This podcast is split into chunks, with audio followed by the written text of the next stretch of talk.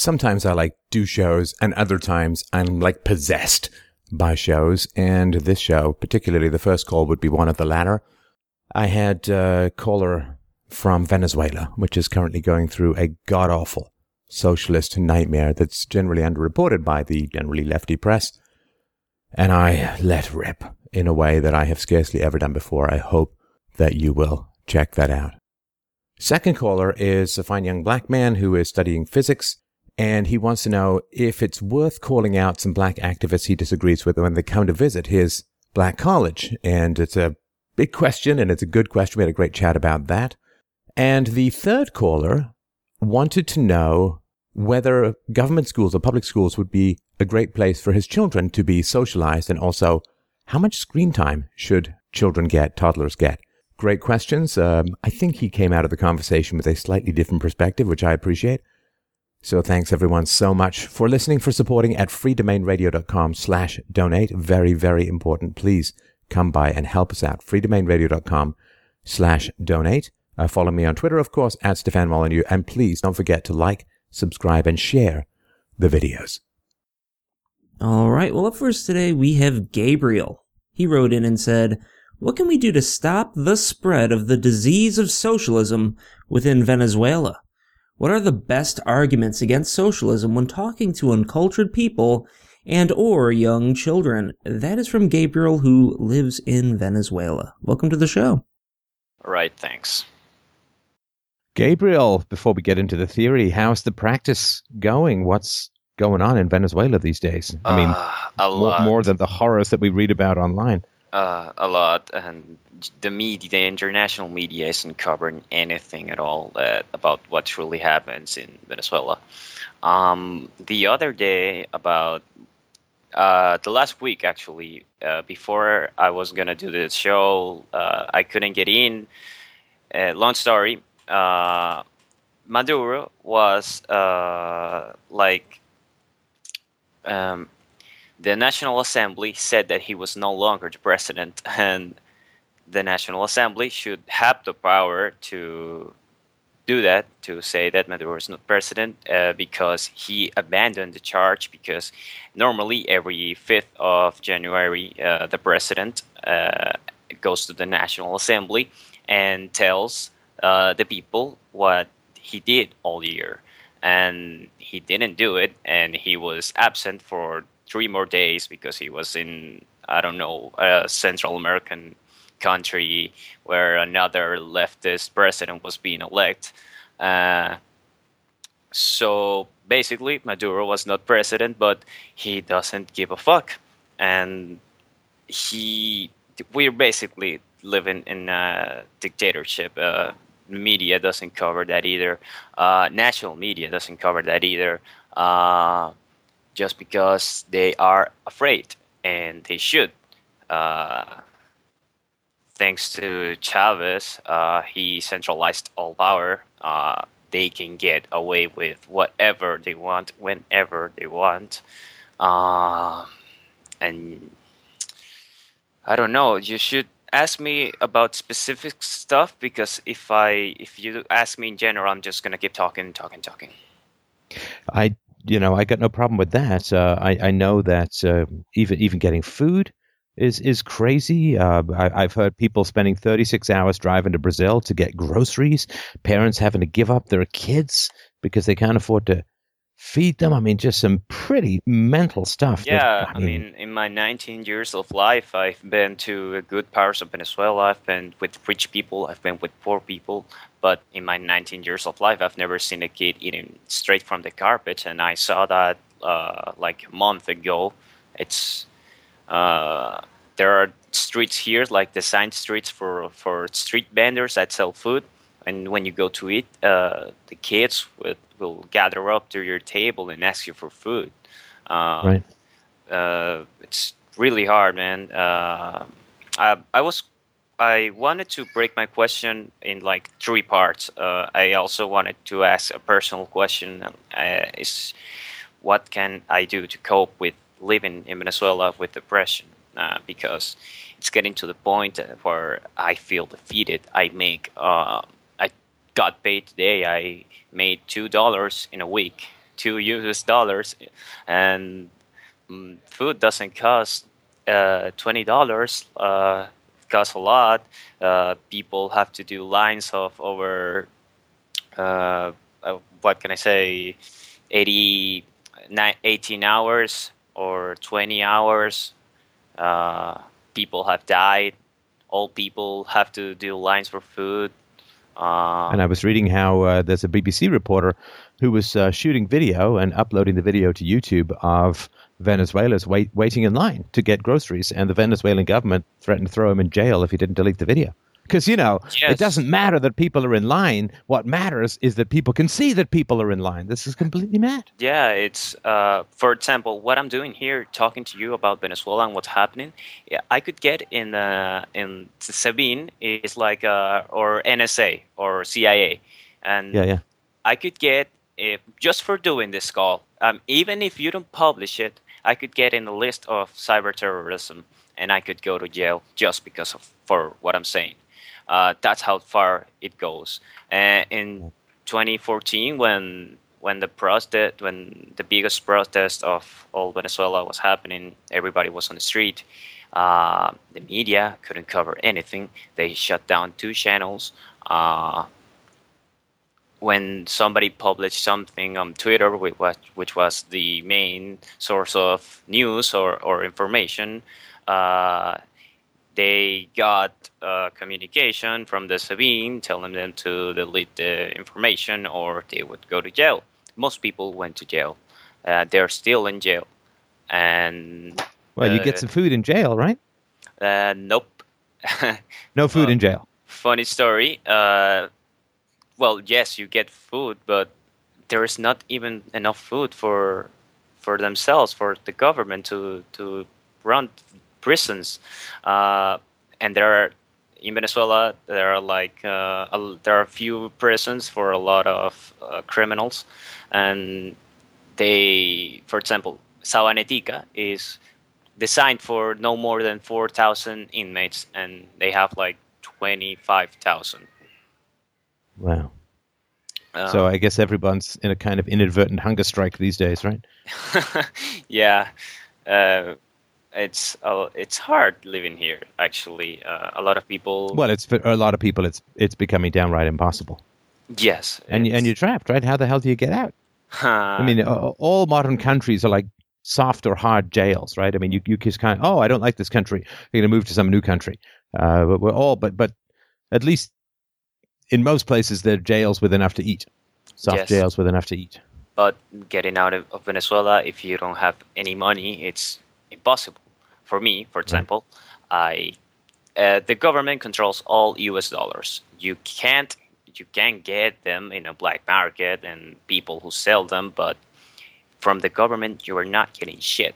Okay, the government isn't giving you shit unless you're with them, you know, unless your your uncle is uh, uh, is a national guard or something, and you, for example, if you want to get out, you have to sell your house, your car, uh, a kidney, whatever you need to get out, and it's not even sure. You're not even sure if other countries are going to accept you because there has been mass immigration from Venezuelans to other countries due to this crisis, and not a lot of countries are taking that well. For example, in Panama and Colombia, there are a, lot of uh, protests or not protests like marches against Venezuelans because they're overflowing the the these countries.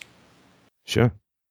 Well, I, I think if I remember rightly, Barack Obama, thankfully ex-president, uh, shut down immigration from Venezuela because I mean there would have been a flood, right? A complete flood. Yes, and it's partially because Venezuelans are pretty stupid and the the, my question was, what can we do to stop the, the spread of the disease of socialism, and what arguments we can use against uh, uncultured people and our young children, because people in Venezuela have no culture. They don't know history. They don't.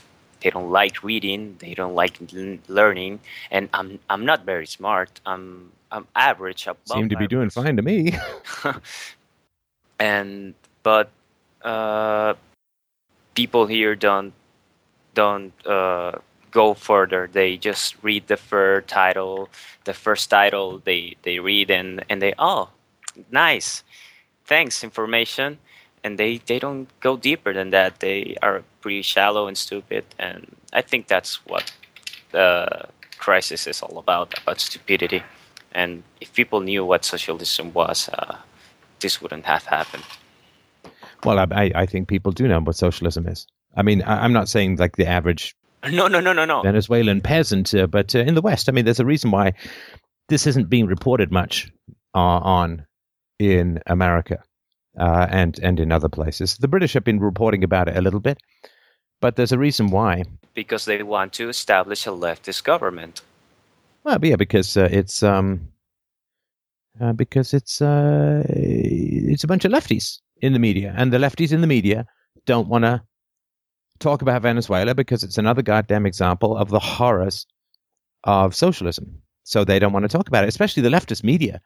We're like crazy keen on Chavez, right? Yes. Uh... I mean, Naomi Klein wrote this whole book called "What the Shock Doctrine" about how terrible it was to establish capitalism in Chile, and oh, what a wonderful thing!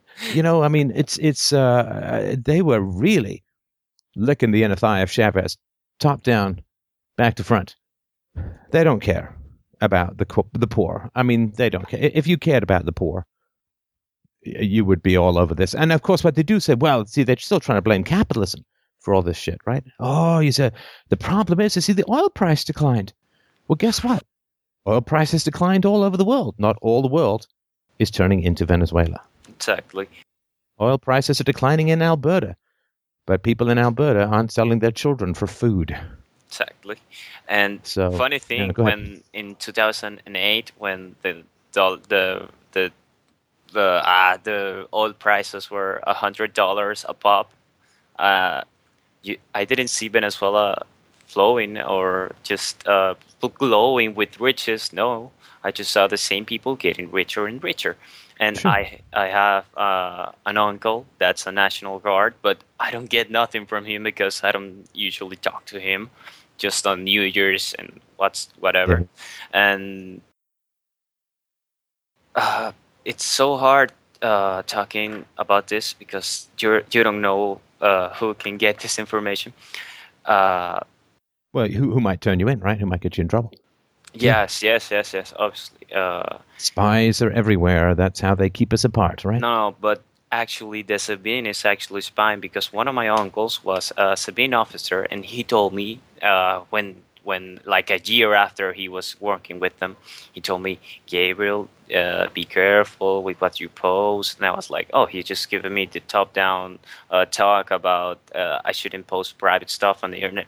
And then he told me, Gabriel, they took down a house uh, with two kids of 16 years old and they put him in jail because they said they wanted to take down the government, and I didn't believe him at first. I, I thought he was he was bad shit, but then I saw the kids, and he showed me the pictures, and I was like, oh shit, it's for real. Uh, uh, uh, SEBIN, the SEBIN spies on everybody. They know what everybody does. They know everything.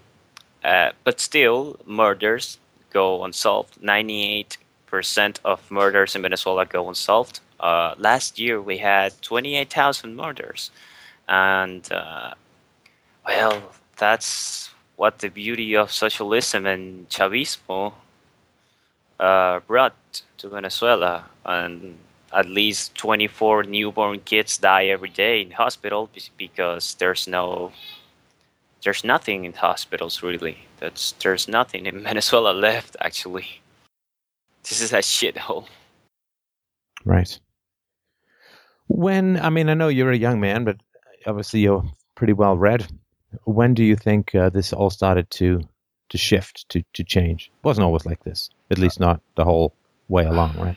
No, I think it went south in 20, uh, uh, 20 uh, sorry, 2007 when Chavez won his uh, his third or second mandate against yep. Manuel Manuel Rosales. He that's when when I when I saw that that uh, the whole Chavismo thing and the and the socialism and revolutionary and Bolivar and stuff, or I call it stuff because to call it ideology is just plain disgusting to me.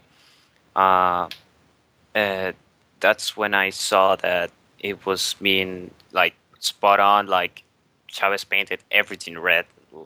Red was everything.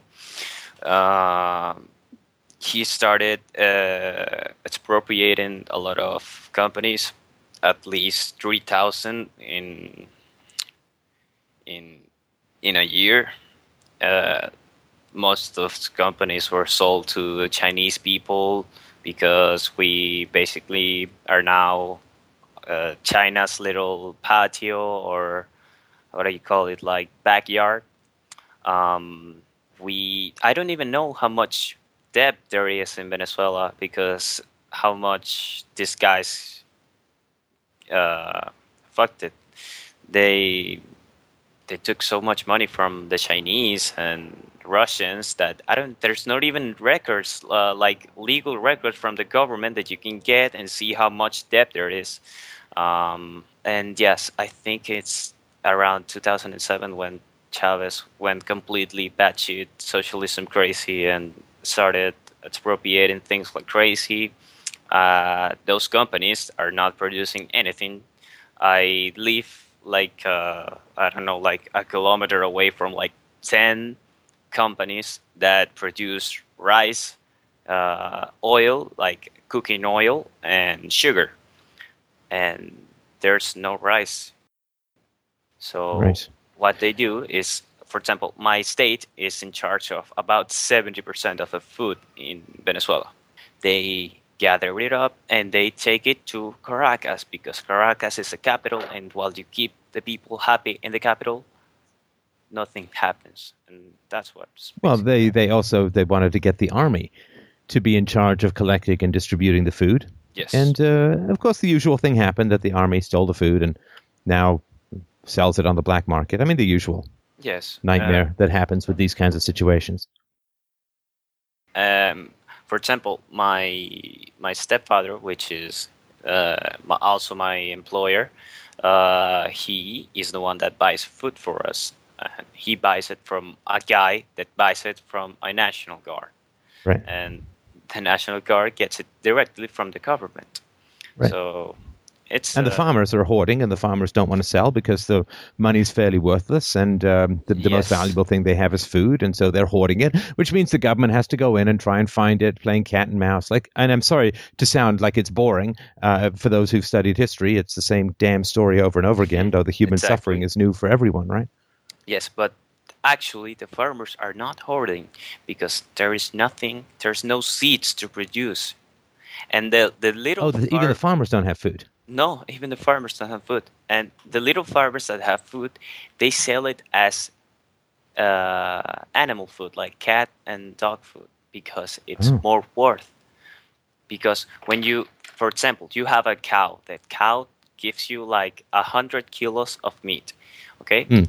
you can either give those hundred kilos of meat to the government; they're gonna give you uh, shit for that, and you can take that shit and die because that's basically it.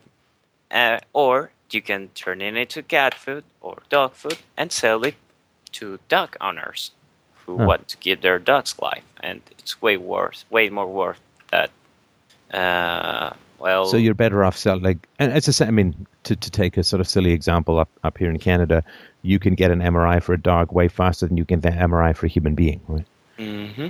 exactly. Because Well, Anyway, uh, for- for obvious speaking of Canada, uh, I heard that uh, like a year ago, my I have an, a, uh, a cousin that lives there, and her mom got cancer, and they told me they had to flee to the United States because the the healthcare in Canada is not so good as I heard, and oh yeah, no, it's it's. Uh, I mean, I know that story very well, so I sympathize and I understand. Yeah, and and they had to flee to the United States, and well, in Venezuela, her mom would have died because that's what happens with people with cancer here. They just die. There's there's no Sure. way of, And, of and horribly painfully, right? yes, because there's no way to get medic. Uh, Or even painkillers. no, nothing. You can. I mean, yes, you might be lucky and find uh, an aspirin for your headache, but that's it. That's about it. I had diarrhea for like two months. I lost like 10 kilos because I couldn't find uh, this specific uh, pill that the doctor gave me. Uh, ah, that's another thing. Uh, thanks to the free healthcare that Chavez brought with the Cubans, uh, because Cuba is the most advanced country in terms of medicine because they are so doing so well. Uh, sarcasm. Uh, one Cuban doctor almost killed my grandfather actually because he gave him the wrong pills for his tension, uh, for his blood pressure, and that's kind of nice. Uh, mm, what else? Uh, my friend got in a bike accident uh, like three months ago. He went to a to a free healthcare like central thingy where there are, there are there are a lot of Cubans there, and uh, they told him, "Oh no, you're fine." They didn't even do an, a scan on him. No, he thought, "Oh well, Superman, Cuban Superman just saw my arm and told me he I was fine." X-ray vision. Right. Yeah.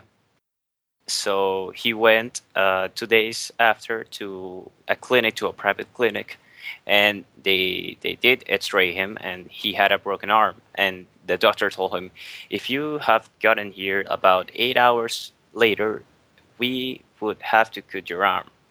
And They'd have to do what? they they would they would have had to cut his arm. oh, amputate his arm completely. Yes, because Jesus. because the the the bro the the bone was broken and it got infected and it's Oh a God, yeah. You once you get gangrene, uh, out come the chainsaws, right?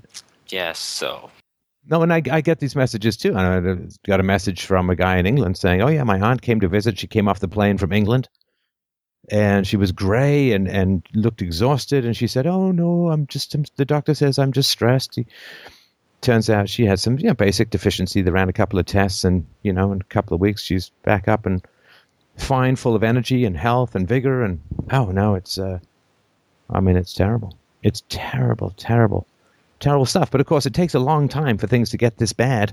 And once they do, and I don't, you know, I, I'm really mindful of your your question, right? I mean, how the how the hell do you talk about this stuff with people in a way that that can can mean something, that can help? exactly And uh, I mean, the the people that you talk to, I mean, I'm going to assume that they recognize that things are going in the crapper, right? That they need yes. something something needs to change right? Now but but what do they think needs to change? Is it like oh throw the bums out let's get some new bums? Is it that kind of stuff or no what do they what do they think? Uh, people here uh, think that the opposition or what I call uh, what people call opposition they are going to change everything. They're going to uh, people here in Latin America have this uh, messiah uh, ideology that they they're gonna struggle, but one day there's gonna be a guy that's gonna solve all their problems, and they're gonna hold hands with them, and they're gonna sing the national anthem and be happy. So they think that the opposition, which are a bunch of socialist populist fucks as the government, uh, they're gonna fix everything, and they're not going to. They are basically the same shit but softer. Uh, Yeah. I just feel impotent be- because I could speak in front of a large crowd and they would they wouldn't give a fuck because that that's how stupid people are in Venezuela. If they don't well see, you've got i mean it's an average iq of what 86 uh, something think like that I, I, I'm gonna I'm gonna have to dip it lower than that. Uh, yeah that's probably a while back when there was still smart smarter people left in the country right i mean when the smart people get out of the country then uh, you get just a little bit of a dip on the average Yeah. and that, that's much worse than the than the mathematics suggest sorry go ahead No, no, it's okay. You can interrupt. Uh, uh, what was I saying? Oh, yes. Well, people here think that obviously we have to get rid of socialism, but they don't know what the opposition brings to the table. They don't know that Sure. the opposition is socialist and they are the same populist fucks that these people they're they're doing the same shit. Okay, okay? so populists Yeah. have this this vicious cycle of of having three enemies and and telling the people that they're gonna fix their problems and they're gonna hold hands or they're gonna be their friends and then making those people way stupid and way more stupid and and keep doing that and doing that and that's how they, they stay in power. And they have been doing that since 1958 when Marcos Perez Jimenez who was a dictator. But that dictator brought to Venezuela the best age of Venezuela. I mean the Bolivar Right. was was even was at the same price of a dollar of an US dollar okay? So Right. that's a lot. He started all the roads in Venezuela and when the when these fucks these Democrats well, I I also think the democracy fucked the West for uh, when these Democrats came to Venezuela in 1958 and they established what it's today the the government of Venezuela. Uh, they they said, "Oh no, we can't finish this. This is too much." He was crazy, but he wasn't. He it was actually pretty simple, just building roads. I mean, and, and roads today are fucking a mess. They're it's like walking on the moon. There are fucking craters. Right. Right. Sorry, uh, 84, not 86. That didn't just actually go down while we were talking, although although maybe. But 80, 84 is the average IQ in Venezuela. Mm, And and of course you get a represent you get one person one vote. The fewer intelligent people there are in society, the worse democracy is. Exactly. I mean, if everyone's got an IQ average IQ of 100, then it's not so bad. It's bad, but not It's that bad. Or rather, it's a slow motion crash. But when the IQ is lower for the vast majority of the population and you get a democracy, then the dead weight of idiots just completely crushes the life out of the innovative, the intelligent, the ambitious, the creative, the intelligent, right? And It's like uh, it's like watching uh, the tide come in on a beach fire, except I guess the the rock the, the the the the burning sticks can get up and run, I suppose. But um, and and it's a vicious circle, right? Because when the the tide of of unintelligence begins to sweep over the intelligent, they see it coming, they get the hell out, exactly. and then you, your IQ goes down, which means worse policies get enacted, which drives even the mediocre intelligent people out. And then, well, you know, right? And then they have to put all these controls to prevent people from getting out. Uh, but that doesn't make them nationalistic, right? The, the few remaining intelligent people, they're just apathetic and trapped, right? Yeah, they're just stupid. They just don't know that they're not free. They they don't have higher aspirations of life than just getting up, eating, shitting, going going to sleep. That's basically what most people in Venezuela think life is. And there is this funny, it's this funny, it's sort of this, I don't know if it's a Latin America or Central American thing or whatever, but it's something I've noticed in my travels um, in, in the region is that there is this kind of claustrophobic chumminess. Ah, my friend, we'll be friends, we'll be pals. And, you know, hey, where's my wallet? You know, there's this kind of, I've noticed this a little bit in the Middle East as well. Ah, if, and like, they're your friend, they're just instant friends, and everyone's friendly, and, and, and then ba- bad, bad things happen Yeah, after well, that.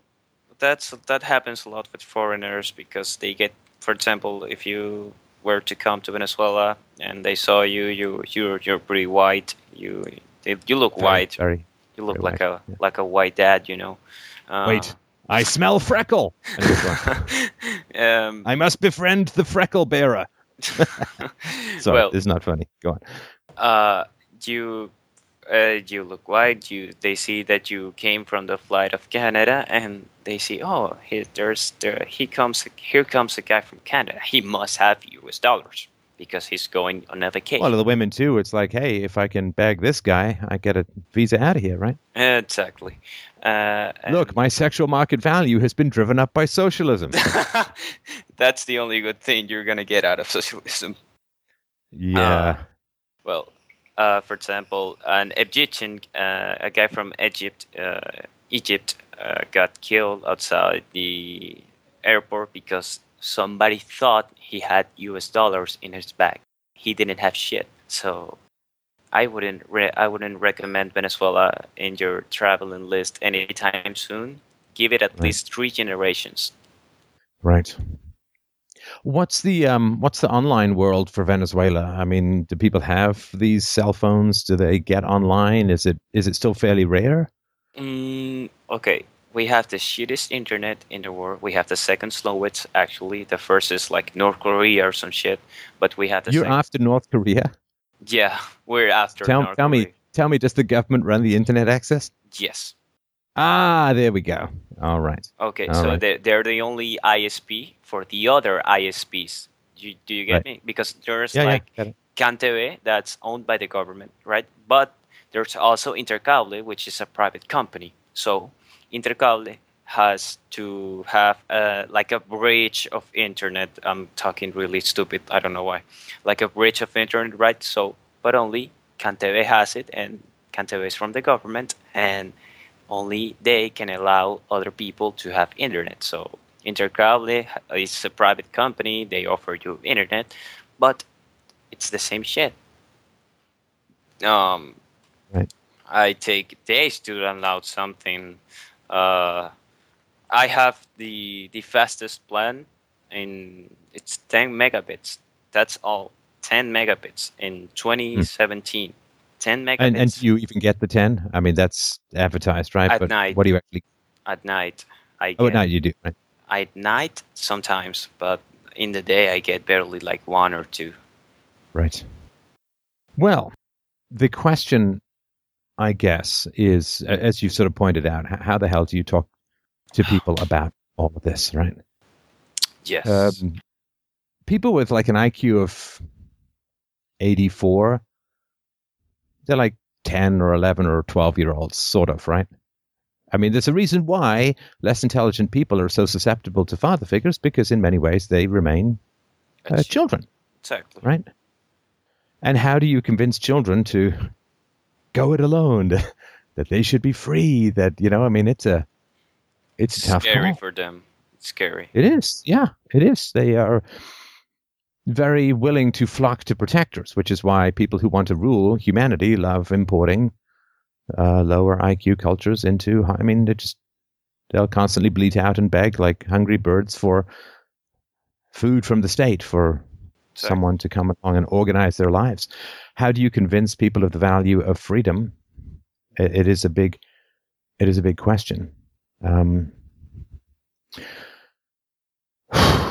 because you get this entitlement mentality, like the government owes you, and and if you you know, and, and if the government doesn't provide for you, see, for me, if the government doesn't provide for me, I don't like the government that much anymore.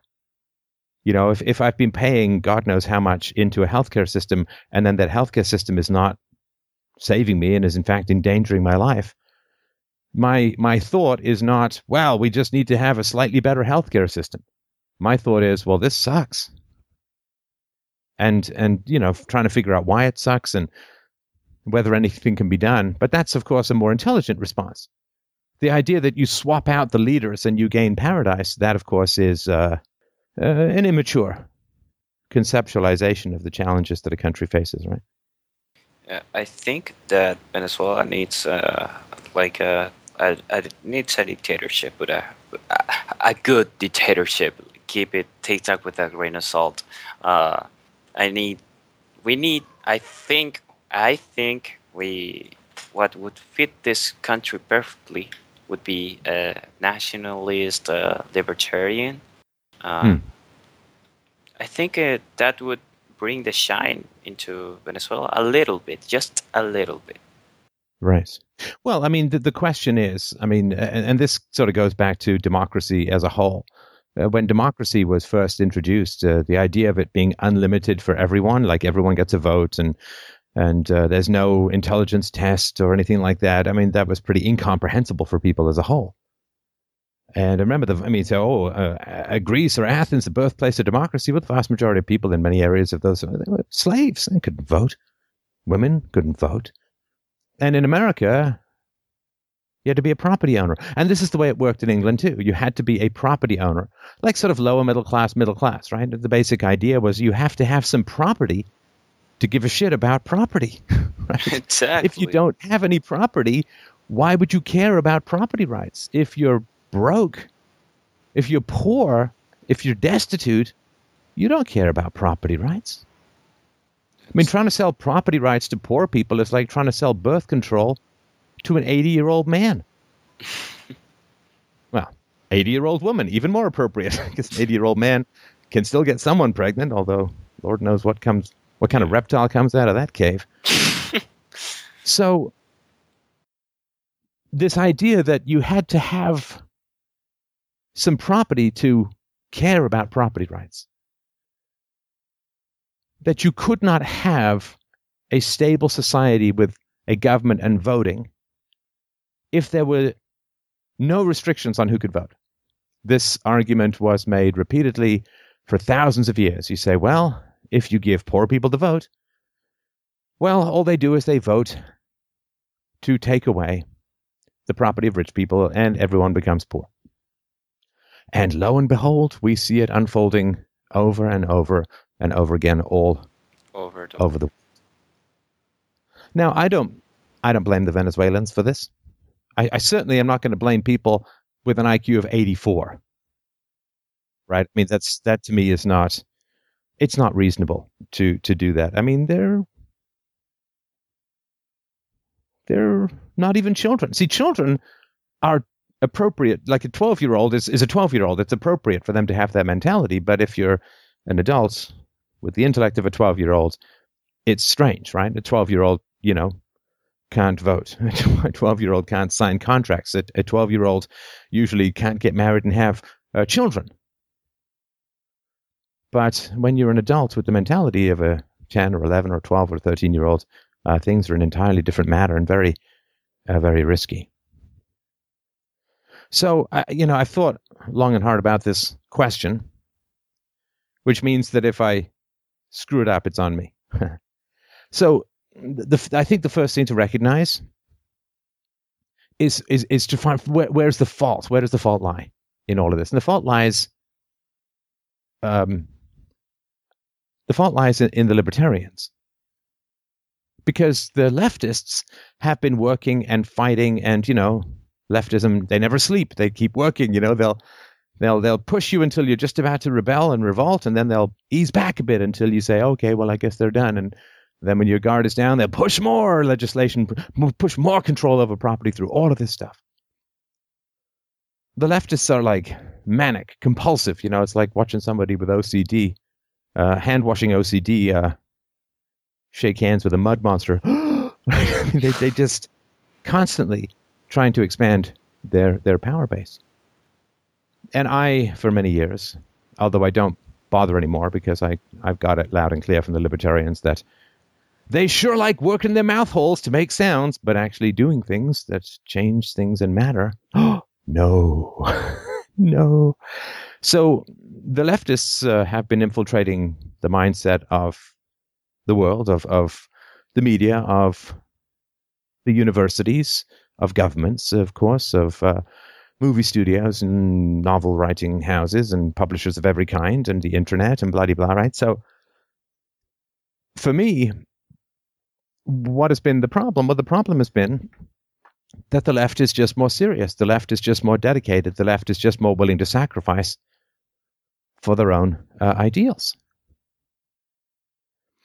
I recognize that the left are very good at entertaining people, very good at, at making jokes, very good at, uh, you know, telling stories, very good at, a lot of times, very good at public speaking, and they appeal to the sentiments that we all start with, right? This is one of the reasons why leftism is so seductive for people because we all start that way. I mean, if we all spent 18 years of our life as pure capitalists, then when people came to talk to us about capitalism, we'd be like, "Well, yeah, I get that. I was I was born in the free market. I was suckled by the free market, raised by the free market. The free market washed my binky and kept my teddy bear clean. But of course, we all start dependent on a authority, which controls us and gives us stuff. I mean, it's childhood for everyone, for everyone. Now, speaking personally, I have taken it as a very grave and deep and powerful responsibility to a fight for freedom. I have sacrificed a lot. I have taken some body blows. I have been insulted and slandered a lot. And I, I do it because I care about freedom. I care about people. I care about the poor in Venezuela. And I'm willing to put my money where my mouth is. I'm willing to put my, you know, pretty lucrative business career, just set fire to it and throw it aside. it's not like I didn't have 25 years invested in it or anything, but hey, it's okay because I can get a camera. And I will make silly jokes. I will pull funny faces. I will sing songs. I will engage. I will rage. I will Uh, King Lear like tear my heart out and hold it up for a beating world to see and smile and scorn and snarl at. Because that's what it takes. Because that's what it takes. And the left do it every day. Single minded, monomaniacal pursuit of falsehood, of manipulation, of propaganda, of sophistry, of attacks. They are willing to attra- attack people and try to get them fired, try and get them in trouble. They're willing to do all of that because they really give a shit about their belief system. They're willing to go full on balls to the wall to get what they want. No quarter asked, no quarter given. Well, no, they do ask for quarter because they are terrible cry bullies. So the moment you turn their tactics on them, they get really sad. But they're like a no compromise guided missile of bottomless addictive power seeking. And that's what the fuck we're up against. And what do we have? Well, we don't have the universities. We don't have the mainstream media. We don't have Hollywood. We don't have the theater world. We don't have the art world. We don't have the publishing world. The list goes on and on. And so, what do we do? Well, what we should do is get really, really, really good at what we do. I'm really good at this. That doesn't come about by accident. That comes about by taking risks. That comes about by committing and knowing the stakes of what the hell I'm doing. And libertarians as a whole aren't willing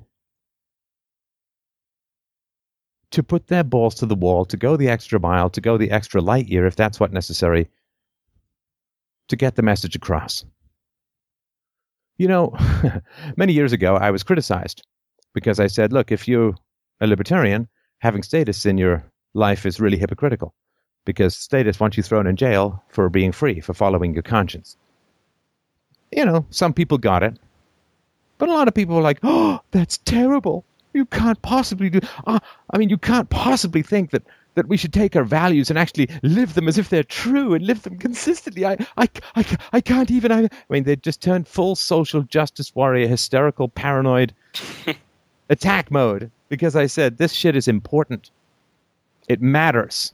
And if you understand this stuff, you owe it to the future, you owe it to the young, you owe it to the idiots, you owe it to everyone in Venezuela. And all around the world, you owe it to live this shit like it matters. Because it does. Because right now in Venezuela, all those who said, well, you know, I don't want to put my personal relationships to the test of my values because that would be crazy. Well, families are separating because people are dying.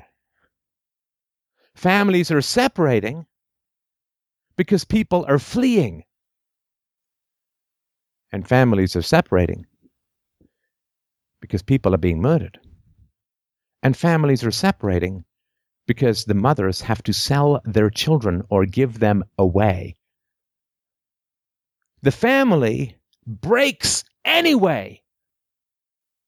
The family breaks anyway. And if you put things on the line and you live your fucking values like they really, really matter, which is what the left does. The left says, oh, you got a boyfriend who's a Trump supporter? Dump him. You got friends who are Trump supporters? Ditch them. They get it. They get it. You know, if you want to win, do what the people who are winning have done. It's not that complicated. They've won. And they've won and they've won and they've won for like 200 fucking years.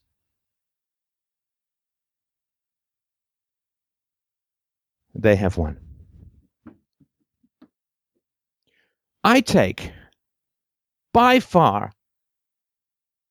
the biggest intellectual, moral, and politically correct risks in the movement, in my humble opinion. Now, other people do other things, and I, it, it's not a better or worse thing. Everybody has what they're good at.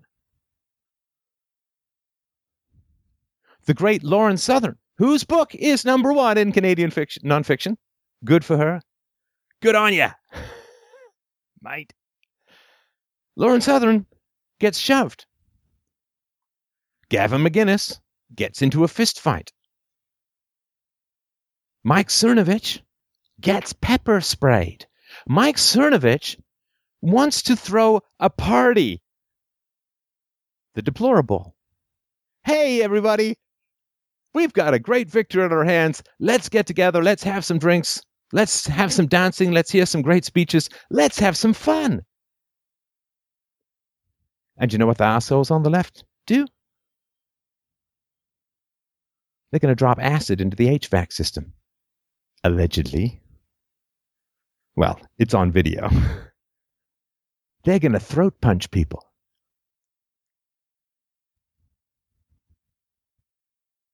And they get it. Now, please understand, I'm not advocating any violence.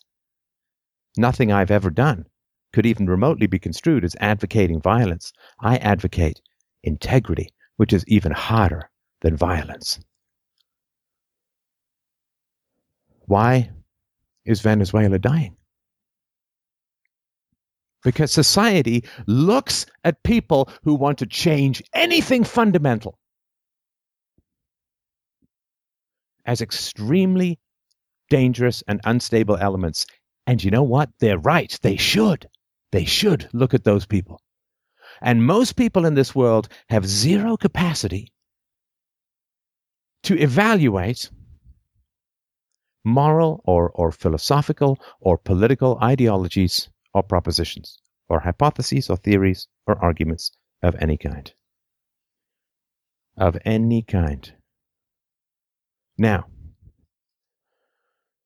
given that society doesn't like change, change is very risky. Oh, yes, you might get the American Revolution, but you also might get the French Revolution, where you end up guillotining nuns. You also might end up with the Russian Revolution, which cost the lives of tens upon tens of millions of people.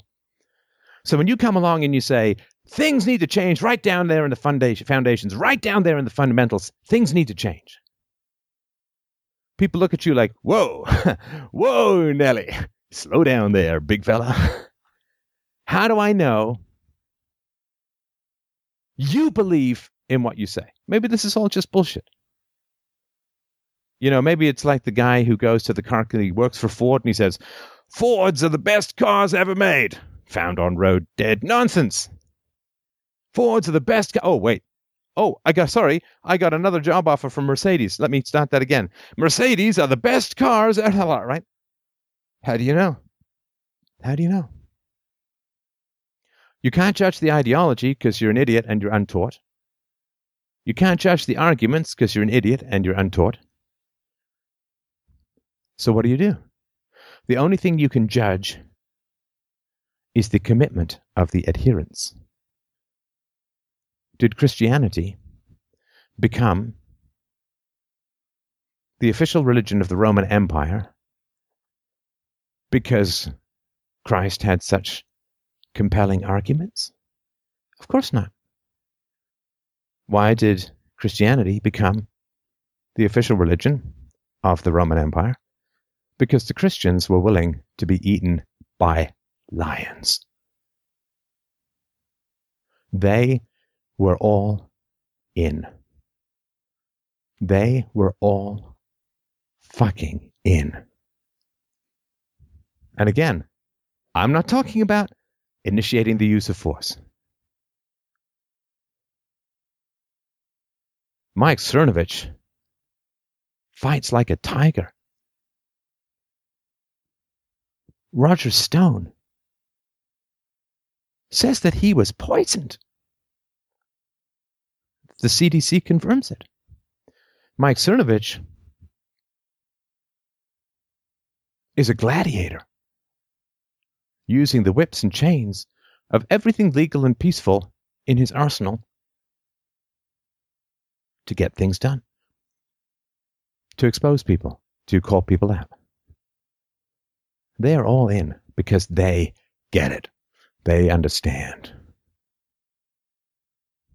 Mike Cernovich says the left want us in camps. And not the Bill Murray kind either. He gets it. He's all in. I admire and respect these people more than I can possibly say. I take my risks, they take their risks, but we are all in. The fight is won not by truth. The fight is, won, is not won by evidence. The fight is not won by reasoning. The fight is not won by eloquence alone. The fight is won by one thing and one thing only. The fight is won by commitment. By commitment. Leftists are committed. 700 people were arrested in Washington today, Inauguration Day, for Donald J. Trump. They're all in. And they're not protesters, they're just vandals. I mean, this is not. I watched some videos, and they're chanting. And they're so bad at chanting, I don't even know what they're saying. Fuck this, fuck that. I don't even know what they're saying. Some stupid, rhythmic simian chant. That's on one side. On the other side was the jaw droppingly beautiful harmonies of a series of choirs. And choirs of angels sing thee to thy rest. That's what you have on one side.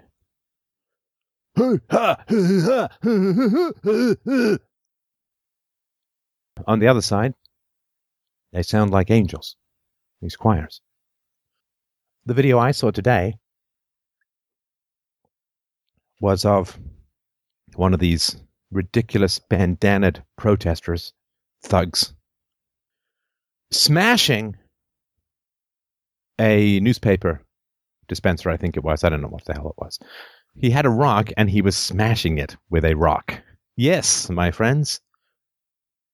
That's where they're at. Screaming mindless, empty slogans and hitting things with rocks. Hitting things with rocks and yelling. Yeah, yeah. Just like John Locke would. Yeah, I guess Just like Aristotle would. I guess I want to take the fight to the to the printed press now. Probably. How should we disperse them, sir? Should we use water cannons? No! Hold up job applications and library cards. They will scatter like cockroaches. Sorry, that's an insult too. Cockroaches, which uh, I hear are quite clean. Look at Milo. Milo Yiannopoulos, golden haired hero of the right, has to travel with private professional security. Regularly faces untold numbers of threats and um, dangers and Coulter. How many death threats does she receive? She laughs it off. The left needs to be exposed for what they are, which is those with a tendency to criminality in general. This is according to a researcher I recently had on the show. And if you comply with violence, you are hiding the violence. So the fault is not those on the left. Those on the left have their ideology. Hell, maybe it's their biology. If the RK stuff is to be believed, the stuff that I talked about in Gene Wars, just a biological organism of dullness and resentment and rage and criminal tendencies. It's just that gene set trying to reproduce. And how do you stop it?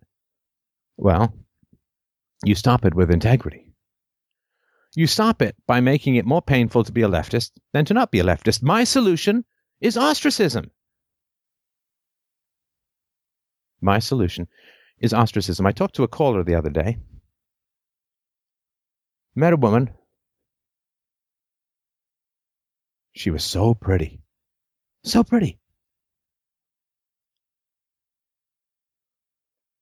So pretty, he ended up fucking her and his integrity at the same time. And she was a relativist and a socialist and a, you know, called him racist and kind of a Wiccan. Anyway, everything against his values. And he's like, yeah, but she's pretty. Well, okay. Then Venezuela is your fucking fault. Literally your fucking fault. right? Don't be friends with these people. Expose them for who they are, legally, peacefully, but consistently and unapologetically. And as Nietzsche says, if you stand up against a tribe, there may be times where you're scared, maybe times where you're anxious, but no price is too high to pay for the privilege of owning yourself, self ownership. Our time, our attention, our language, our approval in particular, these are sacred coins And I would no more spend my precious life and time on friendship with a socialist than I would trade my daughter for an empty fucking box.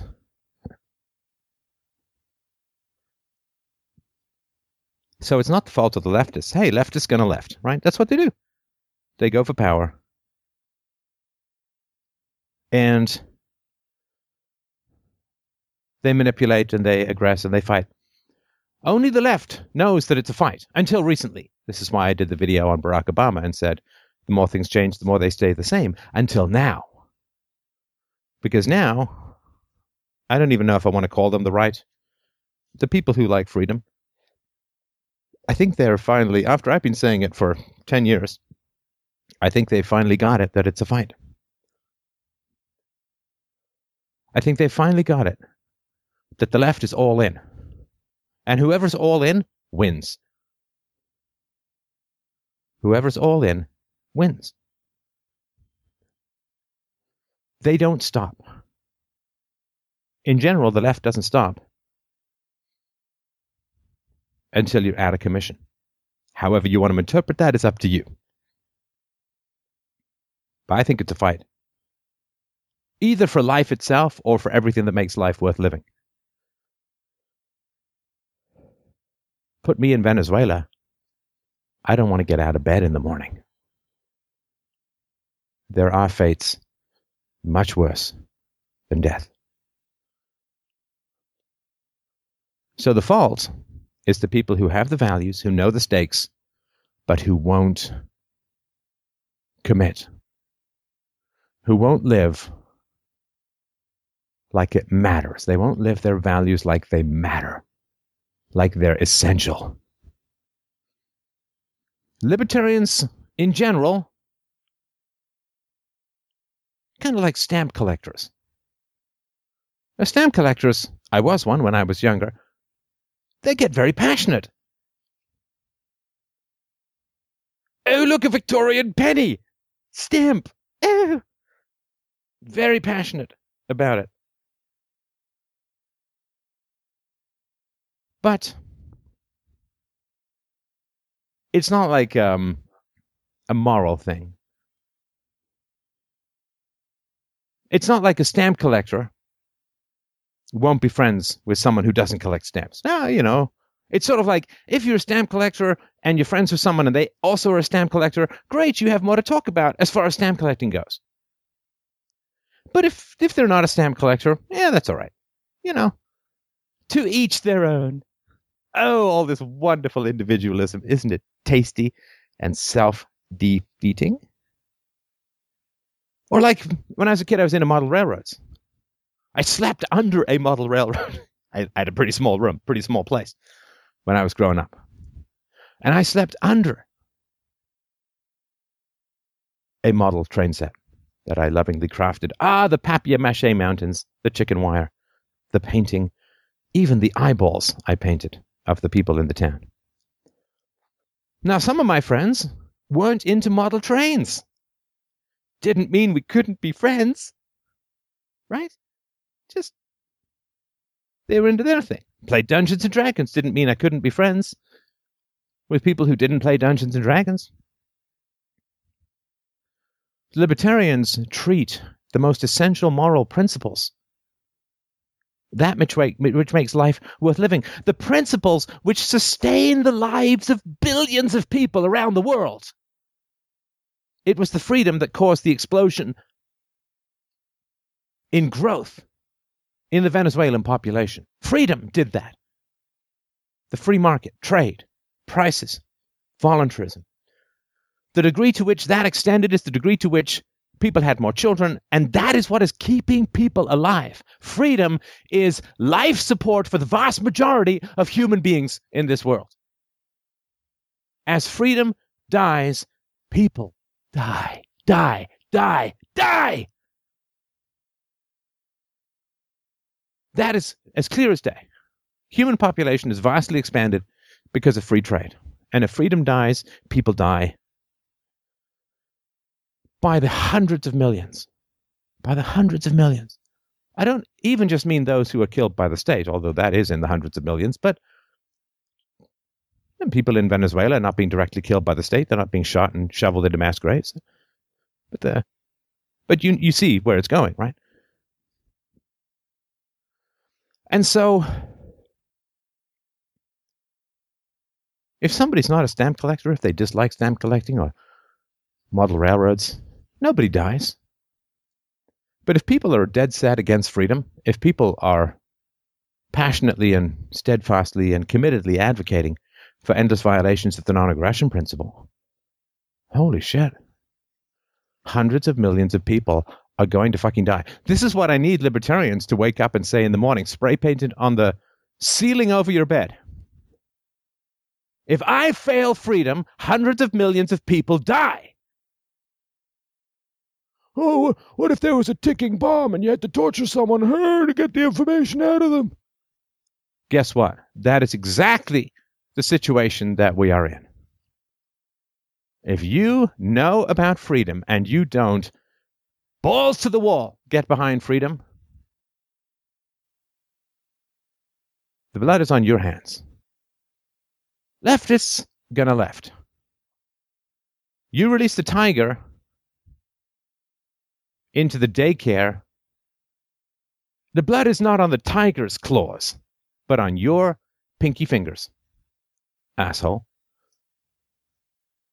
Leftists are gonna left. They're gonna do what they're gonna do. They tend to be less intelligent. They tend to be traumatized. They tend to be mentally ill. They tend to be prone to anxiety and depression and inchoate rage. They're going to do what they're going to do. They're not going to stop. And until libertarians get the stakes of what is at hand the lives of hundreds of millions of human beings rest on the defense of freedom, on the defense of property, on the defense of trade, on the defense of voluntary interactions. You are a superhero. If you know these principles, if you understand these principles, and libertarians do. And libertarians even say the stakes are enormously high. Yes, it's true. Hundreds of millions of lives rest on whether freedom can be sustained and achieved and maintained and blah, blah, blah. It's like, wow, you really better live your life passionately according to these values then and choose your relationships accordingly. Oh, no! No, I, you see, I'm, I, I'm just saying that because, you know, it sounds dramatic. I mean, you don't expect the actor who plays Superman to actually jump off a building in real life, do you? It's just, it's just made up noise. It's nonsense. It's just, it's fun, fun things we say, you know. I like feeling important. I, I don't want to actually actually really live live like it is important because that would be unsettling for me. You see, apparently, apparently, a little bit of social discomfort, even a lot of social discomfort, is far more preferable to me than standing watching the deaths of hundreds of millions of human beings, knowing that the blood's on my hands. See that? I'm fine with the second, but the you know confronting people with their own immorality and choosing my relationships accordingly, that's uncomfortable. The death of hundreds of millions of people, I think I could live with that. Can you? Can you? Because it will be on you. It will be on you. I can't. I can't. I can't live with it.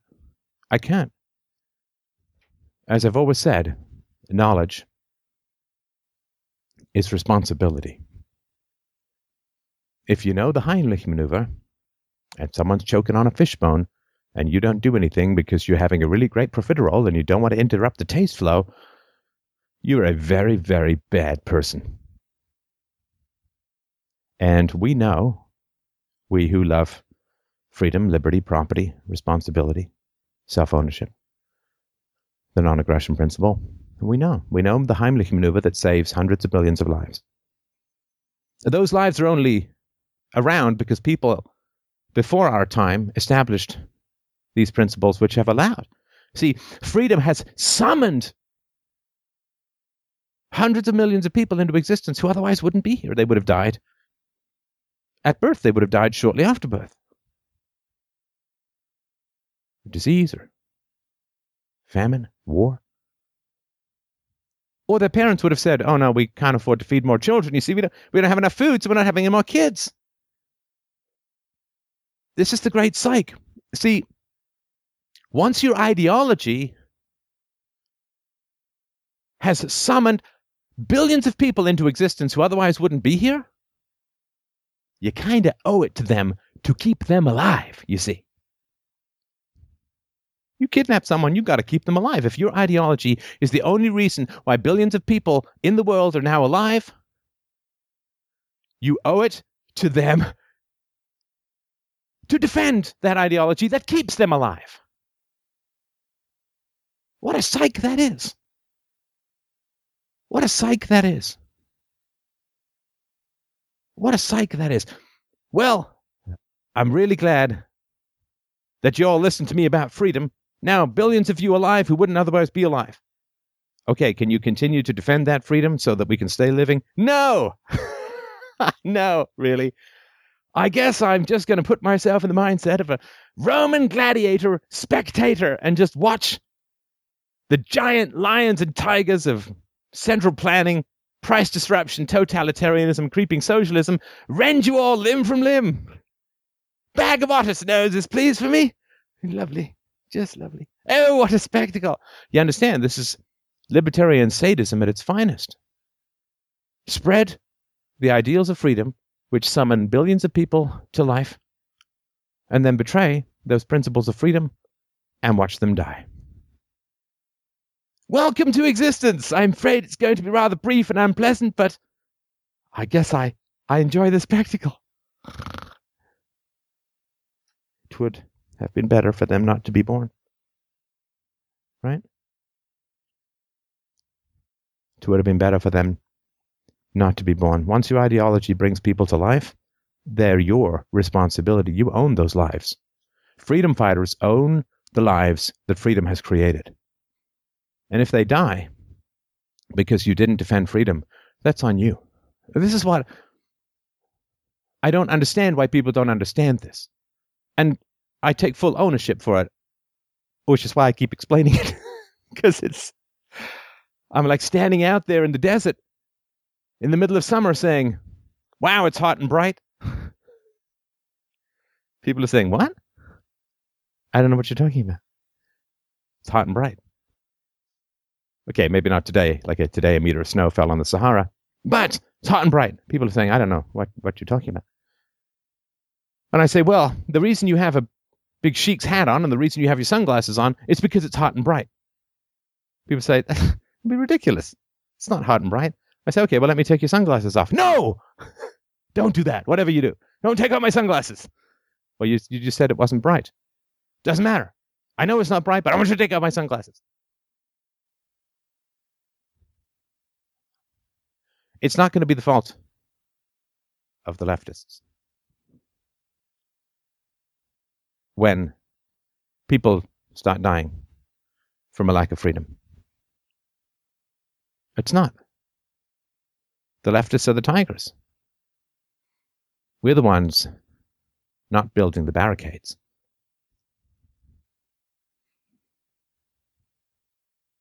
So all the libertarians, well, Donald Trump, compromiser. He appointed someone or more than one person from Goldman Sachs. He eats at McDonald's. Well, I know some libertarians like that. Okay. You got a better plan? Asshole. No? Then get in line. Because I am not going down with the blood of countless people on my hands. I may not win, but there's no honor in the victory and no dishonor in the loss. The only honor is in the fight and the commitment. And when I say this shit matters, when I say freedom matters, and peace matters, and voluntarism matters, I don't just say it like it looks cool on a t shirt. Oh, freedom matters. Cool story, brother. I say it matters because it really, really, really matters. And if you can't ditch socialists from your life, you don't get it at all. And you're worse than the socialists. Because they're going to do what they're going to do. You have the knowledge. And the knowledge gives you the choice. And the choice gives you the responsibility. And you let the tiger into the schoolyard. I'm not looking at the tiger. I'm looking at you. So that's the lay of the land. How to communicate it to people with an IQ of 84? Just say, will you give up your vote for food? That's what it's going to take. People with an IQ of 84 have questionable judgment about the long term effects of socio-economic policies.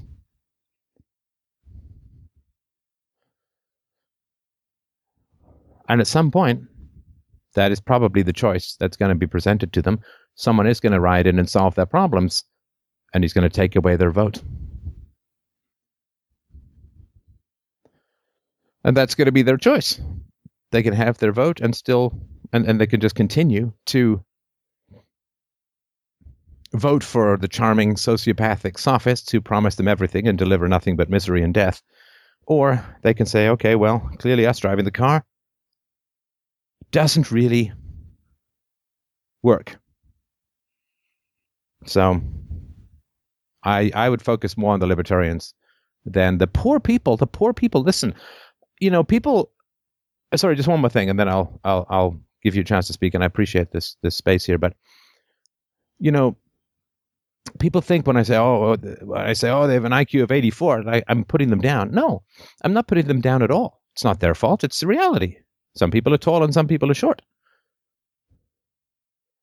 And if you're the tall guy who can reach the food at the top of the tree, give it to the shorter people who can't. That's fair. You didn't earn being tall, right? You're just tall.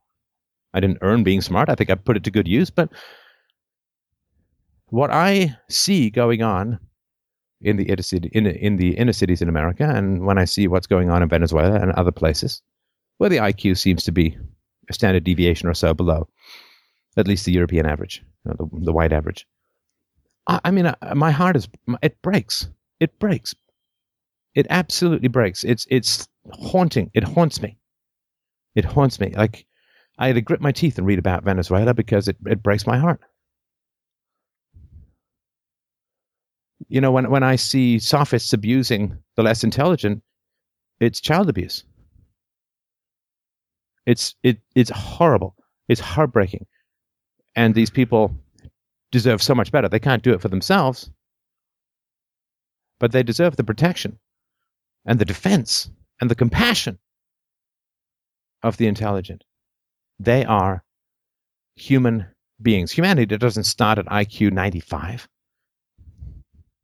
We're all people. They are human beings who deserve to live in a decent society. They do not know their own limitations usually, the Dunning Kruger effect. And there seems to be a bottomless market for the less intelligent to be told that they're more intelligent than they are. I understand that. I do. But the real compassion, the real care, comes from really wanting to help these people and denying the reality of where they are in the bell curve doesn't help, doesn't help them. If you're a doctor and you say, I'm going to treat all ethnicities the same, you're actually guilty of malpractice because they're not the same. Treating everyone the same when they're not is uh, anti rational, anti scientific, and fundamentally uncaring, hostile. And we see this uncaringness of the left. And it's mirrored by the uncaringness of the libertarians. The left doesn't give a shit about the Venezuelans. They only care about using the levers of their ideology to ratchet themselves into more and more power over a worse and worse world. But do the libertarians care about the Venezuelans? I see the same hollow hearted uncaring from both sides, myself. Because if the libertarians really cared, they would go all in. Now, the left goes all in, but they don't care about the results. They just want power. But if the libertarians really cared, or even cared a little bit, they'd go all in. And they'd say, well, my brother in law, the socialist, maybe I can just tell him to fuck off. That he's an evil scumbag next time we meet. Maybe. Maybe I can do it more delicately. Maybe I can tell him he dare not darken the door of my house again until and unless he gives up his murderous doctrine. Not a lot of Jews holding Seder for Nazis. And Nazism still has a lower death count than socialism and its end product communism. Maybe libertarians can show their caring by taking what they preach seriously. It is not a hobby. It is not a hobby to be a libertarian. It is the most essential doctrine the world will ever know. And we better start taking it damn well seriously. Because I'll tell you this the left takes it seriously. If you're a libertarian, if you oppose the interests of the left, of the corrupt, of the evil, of the immoral, of the deceptive, of the sophists, they take that shit seriously and they will try to mess you up. Well, let's see what happens when the case elected understand it's a war of words and goes all in. So, Can I make one other offer to you, my friend? Listen, listen, man, is there anything that I can do to help you? Would money help you? Can I send you some money to give I- you some options where you are? I wouldn't. I wouldn't want. Don't that, don't be uh, brave. Don't don't be like really. If there's anything, this would be a great gift to me if I Uh, could do something to help.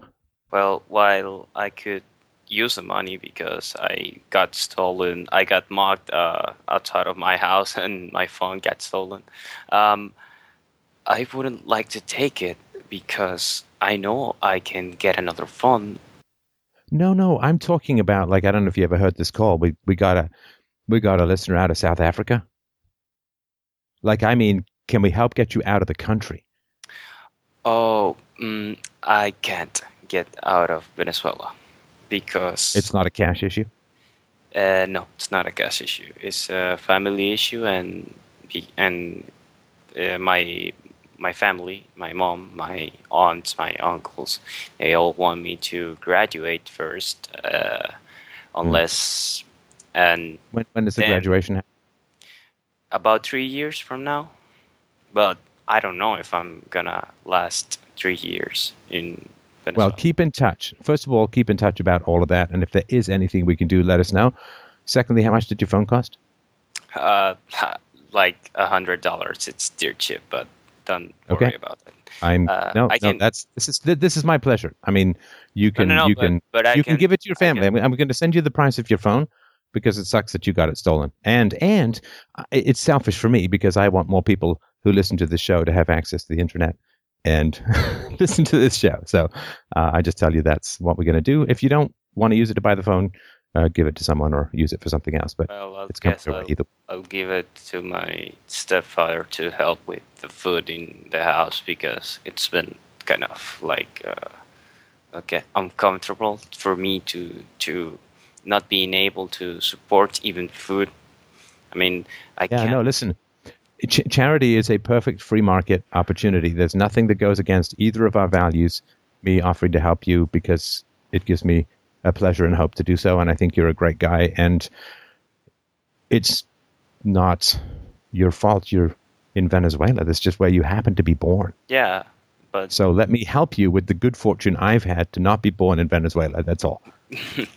well, I'll I'll accept it then. But Good, good. I appreciate that. And you, please, please never forget, we are an email away. If you need help, if there's anything we can do, an opportunity opens up, anything, let us know.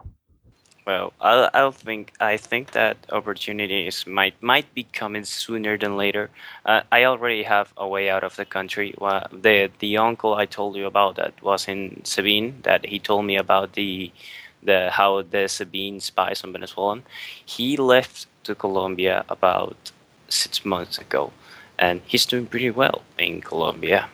Uh, he wants to leave to either the United States or Spain later, but I got a recent announcement from my college that they're gonna raise prices, and I paid, uh, let's say, twelve dollars uh, last uh, trimester, right? And now I'm gonna have to pay about ninety dollars Wow. this trimester. Jeez. So, if that happens, my mom told me that I would have to put a pause on my studies, and if I put a pause on my studies, I'm gonna leave. I don't Yeah. care if people think it's bad, and I know I'm gonna have a rough time. In I, I've never left the country, but I know I'm gonna have a rough time without a without a, a degree in something. But I I think that uh, uh, Uh, you don't, I mean, as far as the degree goes, I mean, any competent employer is going to know that you're mostly surrounded by idiots anyway, right? Yeah, and I'm uh, I, I'm also afraid that they're gonna automatically think that I'm that, that I'm an idiot because I'm from Venezuela, because that happens a lot. I mean, Venezuelans are pretty fucking stupid. There's no there's no denying. Well, it. That- hopefully, hopefully we can, you know, if there's an opportunity, um, hopefully you can uh, get out and we can uh, I guess uh, lower the average a little more after you leave. But uh, keep keep in touch. If there's anything we can do, seriously, don't let your life slide you by because you're afraid to ask for help. You heard me. No, but I ask for help every single time. Just about every single time I do a show, I'm like, donate at freedomainradio.com slash donate. Ask for help, ask for help, ask for help. Don't try and do it all by yourself, especially But- at your age. So that's my suggestion. I will have to move on to the next caller. I really, really appreciate the call.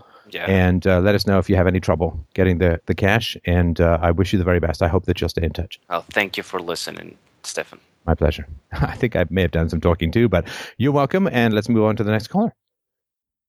All right, up next we have Jordan. Jordan wrote in and said, Do you think a lot of the leftists today become activists primarily for fame and money? As a black man in university, as well as being ostracized by millennials for quote unquote acting white, I feel disgusted that talking about social issues is becoming a business rather than a means of progression or an actual cause to fight for, and that people like me are becoming more undervalued by activists and the general black community. Is this the way I should be interpreting this left wing activism, or am I letting this get to me? That is from Jordan. Oh, hey, Jordan. How you doing tonight? I'm doing all right. Uh, how about you, Stefan? I am. I am well. I am well. I think I still have some vocal prowess left after that little rant fest, so I think we'll be, we'll be okay. Um, it's, it, I have a feeling. Uh, correct me if I'm wrong, but there's there's a lot of words inside you about all this stuff. Is there more that you wanted to talk about with this before I uh, go off on my uh, hopefully not too tangenty kind of rant? Well, um, okay, yeah. Um, well, I really there was there was a lot more, but I wanted to keep the introduction. Basically, I'm um, in a. Uh, I was born in Houston, Texas, but I'm in a university in Louisiana doing um, physics and electrical engineering. And um, as time progressed, hmm? did you have? Oh, any- it's it's great. I just you know I, I please don't please don't talk too much about physics. No, no, I get I, I, that, that's that's the least part. I, that's just some, that's just there for you to. I, no, I just I have a bit of an intellectual hard on for people who take physics because they're the only people who rank up above philosophy in terms of IQ. So I, I just wanted to say good on you. But anyway, go on.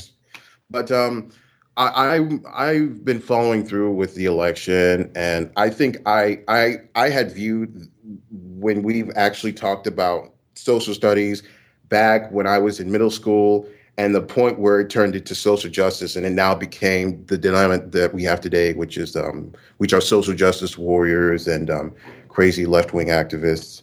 And I noticed something, and and it, it kind of started bothering me. Um, the first time I ever actually took people who are social justice warriors um, seriously and that they have an actual influence in um, the world today is um, Gamergate. And um, Mm, right. with um, and um, I don't want to talk about games too much. I know I don't think you're a gamer. I just think it's kind of cool that there may never have been a President Trump if there'd been just a little bit more integrity in the video game reporting industry. But anyway, go on. Yeah, we, we talked about. I was talking about that with people on 4chan. It was like, oh, without people like uh, Zoe Quinn and Anita Sarkeesian, we might not have to have Trump as our president. So, but then I, I I more, and I and I make it a more broader issue, not just in like video games or sexism, but in just activism in general. And I noticed that um, things, activism in my mind isn't the same as what it was in the 1960s. We- If you're actually if you're actually looking for a cause to fight for, for for an example, um, you talked about Dr. Martin Luther King Jr. Um, in one of your um, later um, one of your newer videos. Um, Oh, the uh, the I have a dream What rebuttal, I I, guess. yeah. say. that one. Yeah, yeah. Um, when if he um when he got the Nobel Peace Prize in 1964, uh, she he had gotten around fifty four thousand six hundred dollars in in, uh, in in in money that uh, he could have dedicated to his children, but in the end he gave back to his community. And then when he got assassinated, then he he gave they gave back to him and to to his children because of that. But I don't see anything really akin to that anymore. All I see are these these um, these um, pundits and commentators and so-called activists who pretty much ask for money to do certain things without any sort of um, any sort of actual any sort of issue in the world getting solved. I, I, I look around and I and I feel like we create more problems than we solve, and mm. it's discouraging because I see people like Al Sharpton, who who is considered the the uh, the race pimp, who uh, he, he he really he, he basically exploits racial issues for money. I, I, I don't see him talking uh, these people talking about things like uh, uh, black on black violence or the welfare system. If you knew a guy, well, or the, you know, another thing. I'm sorry, to, sorry to interrupt you, oh, uh, Jordan. But another thing, of course, is I mean, slavery is a, is a big topic uh, uh, among activists, and, and you know, in general, of course, a worthwhile topic. But you know, slavery is still going on in Africa. I mean, if if you really cared about blacks being enslaved, you know, I mean, sure, 150 years ago, let's let's talk about that. I mean, maybe not forever, because no one's alive anymore. But you know, there there are actually blacks enslaved in Africa right now as we speak. Maybe people could go over and do something about that, but they don't really seem to. Oh yeah, I I, I, I agree. They they don't really care about Africa. Um, if you looked at that Alex Jones show it, it, was very clear that people who voted Democrat didn't really care about other countries um, and and what's going on in there. It, when you like with that, um, I think his name is Owen Schroyer. When he would that uh, "You're a fucking white male" video. Um, oh, that guy, yeah, yeah. That the what a few of those protests, uh, those guys clearly didn't care about what happened in other countries. They they were interested in themselves and and and and as Americans. But um, yeah, you're you're absolutely right. Uh, I, I don't see these people looking at Africa and thinking, oh, maybe we need to uh, fix our uh, help our black folks there and, and that and whatnot. But um, you know, or or of course, you know the the curse of single motherhood, right? Yeah. Um, that that yeah. I think is yeah, doing yeah. a lot more to oppress to oppress blacks than than anything outside the community. I mean, not to sort of this big blob thing, but I mean, taking on that single motherhood thing would be fairly important. Um, I, I'm I'm certainly not responsible for any single mothers that I know of. Yeah. What's that old Redd Foxx line? I love kids. I got some kids of my own out there somewhere. But um, I just uh, oh, th- there's so much that could be done that's not being done that uh, it it is pretty tragic, and and it's being done kind of in the opposite direction, like focusing the community uh, of of resentment, and there's stuff to be resentful about, but focusing entirely on the outside, this big giant wall of white racism or whatever you want to call it, that really disempowers, and I think is is as you point out, it makes things worse. Yeah, exactly. Um, and I, I, look at these people, and, and I, I, can think of more examples. I could say like Jesse Jackson. I, I, I could say Shaun King. I could say Marc Lamont Hill. I have, and I could say maybe even like uh, uh, talk show hosts like uh, Trevor Noah or or Stephen Colbert, all these people, and it it seems as though I, I feel uh, when I mean I feel undervalued, I feel like what's going to happen is that I have a more likely chance of getting shot by a, a, a black guy, a, a, thug or a hoodlum, than any cop. I, I like cops. I really, uh, I'm friends with lots of them uh, back in Houston, Texas, and um, it, it's very nice to be around cops. I, I, I feel glad to be around them, and if I ended up getting shot by a black person and I um and my killer was never found, which is very likely. I mean, 75% of the murders in Chicago in 2015 weren't solved. Mm. If if that were to happen to me, I, I would come to the realization that other than family, nobody else would care. Mm. nobody would really care. I, if it was a white of, cop, right, you'd be all over the news, right? Yeah, exactly. And, I, and can I this, just sorry, just before oh, you go on, I just can, want to put a little pitch in there for Jason L. Riley He's got this great book, Please Stop Helping Us How Liberals Make It Harder for Blacks to Succeed. I just want to put that out there because it's been a while since I've done it and it was a great book. But uh, sorry, sorry, Jordan, go ahead. Oh, okay. Um, what was I going to say? Oh, and, you were talking this, about if you were oh, shot by a, a, black thug, you'd like disappear from from consciousness. Yeah, and um, it, it, this has happened to plenty of college black stu- people, uh, students in, in, general. I mean, there have been college black college students. Uh, there have been um, black kids in elementary school that were killed while they were doing their homework or just killed doing something that any any kid could do um, nowadays when, when they're their age and, and I, I, I feel worried that that the black community is is essentially against me. Um, I, I it, it's a horrible thing to think, but it, it's like these people don't really care about me when you really dig deep, and and I feel discouraged. I this I this kind this idea has basically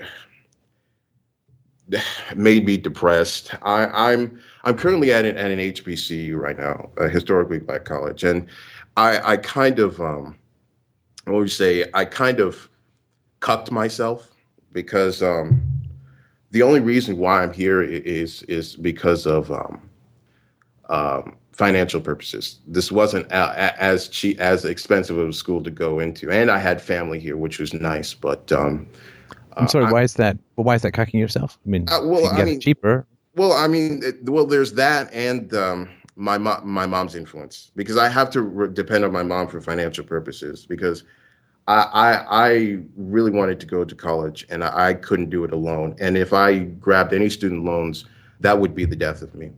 I, I, would have to live for that for um, life. I it's torn down my mom, and she she and I didn't want that for me. So I basically decided to um, go to this school, and then and she would pay for everything. And so, so sorry, I, your mom your mom had a bunch of student loans. She has she has student loans to pay, as well as my tuition. Right. And I have two other brothers who had to pay tuition too. Right. Okay. And that's that's a huge load on her. Right. But it, it's very hard to have a, a, discussion about things like this in in the environment that I'm in when I'm around a bunch of black people. There was a day where I tried to talk to two black people about um, black on black violence, and they ended up derailing the conversation. They didn't want to talk about it. And, and um, what did they have? I mean, just if you can, this is sort of a conversation I won't have, right? Because not that I won't have, but like I'll, I'm not, I will never be a black guy talking to other black guys about black on black violence. So if you can just give me a like a window, what what what happened in the conversation? How did it go? Okay, uh, I think the first time, um, the first conversation I had, um, people, I was having a discussion in one of my classes about, um, let's see, it was about, uh, geez, you'd have to give me a moment. It, it's a it's a it's a long story, but basically, mm-hmm. I was having um a discussion on um, with one of them. We were someone was really mad at the Republicans. Uh, my my roommate was very mad at uh, Republicans because he did not like the way they treated black people. And then I mentioned to him um, that uh, you know the the Demo- I mentioned to them that the most Democrat cities, Democratic cities like Chicago, have basically had the biggest crime epidemics and more black people have been dying. And then he was like, he didn't want to talk about that. He wanted to mm-hmm. talk. He he told me, uh, I I have no interest in talking about that. I, I wanted to talk about what Republicans did, and he was very hesitant in voting and, and Donald Trump. He he did he hated Donald Trump. He did not want to mm-hmm. hate. Uh, he did not want to vote for Donald Trump and he thought that all this gripe about uh, Hillary and having war with Russia, putting no-fly zones in Syria, and uh, what happened in WikiLeaks, people are blowing it out of proportion and whatnot. Um, when I believe there's a lot of validity to the concerns of having Hillary Clinton as a president. Mm. And the second thing was that um, I was in one of my classes, and one of the students was talking about um, the um, the the uh, how um, black people who were shot by white cops were represented in the media, you know, with the um, and they said on some conservative sites that um, there are often people looking their well, not really conservative sites per se, but just people like 4chan people or, or redditors or, or, or whoever. I'm not sure. Just people in general would bring up their criminal record and judge them, judge um, that crime based on who they were as a person and their criminal record. When I had made the suggestion that maybe the reason why people bring up criminal records when it comes to these shootings is because they want you to understand that you're bringing more support to someone with this much criminal history rather than a student who gets a black student who gets shot by another black person and so and they stayed silent they went on to go um, to their classes. They, they walked away and continued to um, go to their um, classes as normal. And so um, those were the two instances. Now they, they were kind of they're not that um, they're not that uh, illuminated, but I had a feeling that they weren't interested in talking about it from there. Right, right, right. If it, if it's any consolation, we can circle back on this. Um, most white people are not supporting me either. If that if that helps at all. So um, I just you know w- w- m- you know my my tribe is you know the truth seekers, the truth tellers, uh, the people with self knowledge and all of that. But uh, yeah, I mean, I've I've I've received some unfriendly responses from a lot of white people as well. Just if that if that helps at all. Oh, I I, I would be surprised. I, I wouldn't be surprised at all. Um, I started listening to people like uh, Thomas Sowell. I I know you've heard of him before, and um, yeah, uh, Larry Elder, and Mhm. uh, Walter Williams. These people, and they Yeah. all seem to make very good points. I just wish they had more recognition. Um, Right. I I, I feel I feel like um, people like uh, Marc Lamont Hill treated Larry Elder very badly when they were on CNN back a couple of years ago, and Hmm. Larry Elder just owned him, and uh, um, Mark and this this probably wasn't invited back, right? yeah, he, he wasn't invited back. Well, he wasn't invited back after the the whole um, his thing with Piers Morgan. I, I don't know if it Hmm. was with Piers Morgan or with Mark, but either way, he's not back in CNN. So, Right. um, but I, I have more respect for Larry Elder and them than somebody like Marc Lamont Hill because um, Mark uh, P- Marc Lamont Hill and Shaun King um, are coming to my school next month, and what I was think and I was thinking that I could um, I could go and basically grill them. Um, but I've had people saying, you know, maybe you shouldn't do it. Maybe you should just instead of trying to um, to show yourself to to the to the uh, uh, um, to the uh, to the campus, you would just you just stay silent and continue your own route and keep doing your work and whatnot. And so, um, if you want any more information, I, I might have been a little um, a, a little odd with how I said this um, story or, or how, how I introduced this to you. But um, if you need any more information about uh, this, you can ask. But what I wanted to ask you were two things. Mm. Um, am I letting this idea of um, social um, justice being? Oh, and there's one thing, one more thing I wanted to mention to you. Um, there was a, I don't know if you know, there was a video on the um, YouTube channel Vice called "White Guilt in a Box." Um, I don't know. no. You, you- have you heard of it before? Uh, no, I mean, no, I haven't.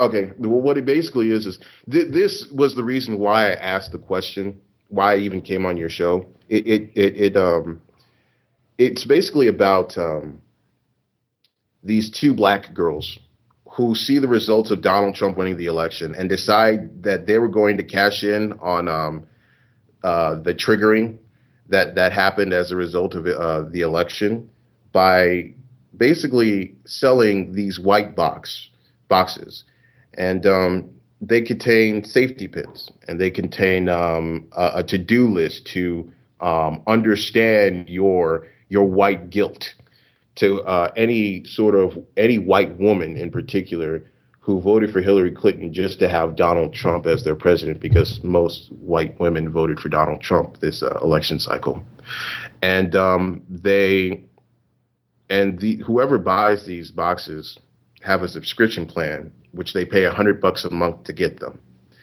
And uh, there was a bunch of criticism about that. Obviously, um, I thought when I was watching the video, I thought I was watching The Onion because Wait. how This is not a comedy thing, this isn't. A, no, this is this is not a comedy thing.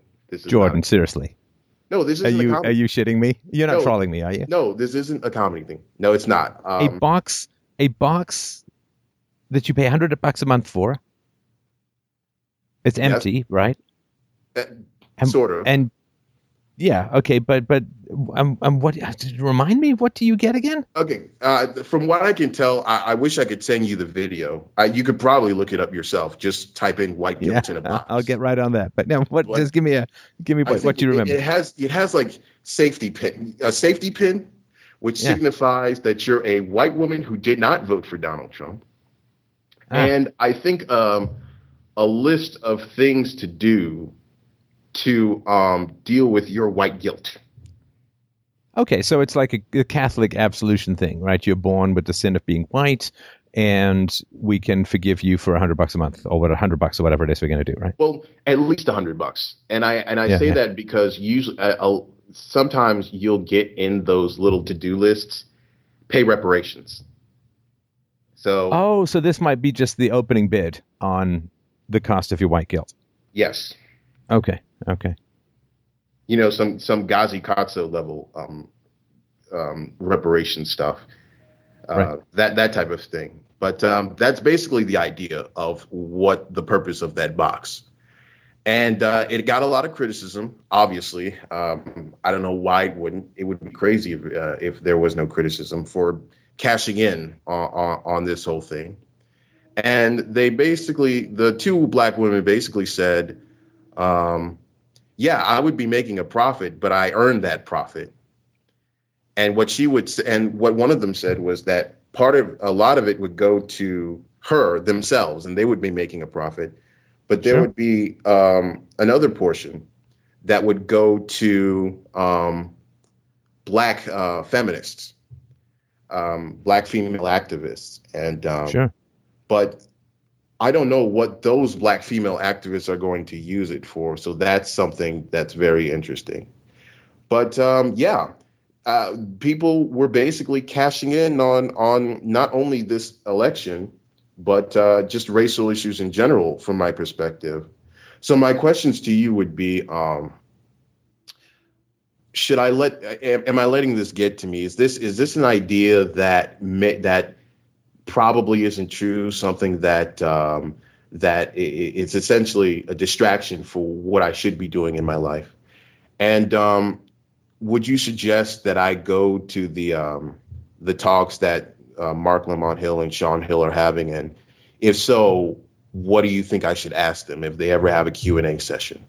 You know, I I get it. I mean, oh, I get the temptation, man. Yeah, I really, I Oh. really wanna. I really because you got to sit. If you decide not to, right, you basically got to sit there like you're you're chewing your your your inner cheek and biting your tongue like it's a shock attack on a baby on a baby orca's heart, right?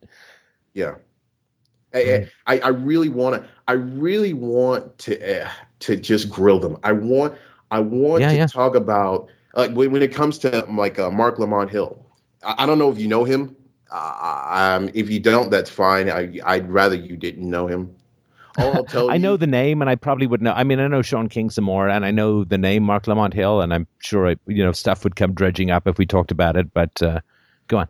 But basically, all you need to know is that he is that you know all of the uh, black uh, celebrities like um, Steve Harvey and Kanye West. Uh, they you know they all go to Trump Tower and basically meet with him and talk with him about certain things. Mm. Um, and uh, on CNN, um, on a CNN panel, Marc Lamont Hill basically called all those people that were meeting Trump, all those black people that are meeting um, Trump at Trump Tower. They were all. Um, he called them all mediocre Negroes. Yeah, yeah, okay, I know this guy. Yeah, I was just reading. I was yeah, I saw this the other day. Yeah, Yeah, okay, and, and I and I was really uh, that really hit the nail in the coffin when it came to him, and because keep in mind he's calling people like Kanye West, uh, Steve Harvey, um, Jim Brown, who is not only a, like a football player, but he is a civil rights leader from from the '50s and so on. Somebody who helped build um, black-run enterprises and um, had um, management skill talks with uh, prison inmates and had basically been Yeah. a, a very good idol for the black community in general. I mean, And he has done and some really but significant good, right? yeah, he, he's done some good, and he, his um, reputation is ruined all because he said some good things about Donald Trump. Right. You know, um, and then I also want to mention that the phrase the phrase mediocre Negro is like Yeah. the least ghetto insult I've ever heard in my Yeah, life. Not that I've heard a lot, but it does not involve the phrase bitch ass at all. Yeah. And I just really wanted to point that out yeah, for those who are following at home. and then there was Ray Lewis, and then he, essentially also called Martin Luther King III a mediocre Negro, and that that that that just I think a lot of black people were turned off by that. yeah, well, Martin Luther King, they tried to bait him into saying negative things about Donald Trump. He refused to take the bait, and oh, yeah. uh, what now he's a a house N word, or I don't know what what he's being called or whatever. But yeah, you're going against this this narrative.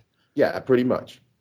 Th- right. That's essentially what it is. Um, and so I, I really wanted, I, if I ever saw him, I really wanted to grill him on that, like say something, something uh, uh, snarky to him about that, because he remember next month is Black History Month, so the, these same people that he's talking about, he's going to be talking about at that at the conference. So I wanted to get well, your, how your much? Um, sorry to interrupt. How much further have you got to go in your degree?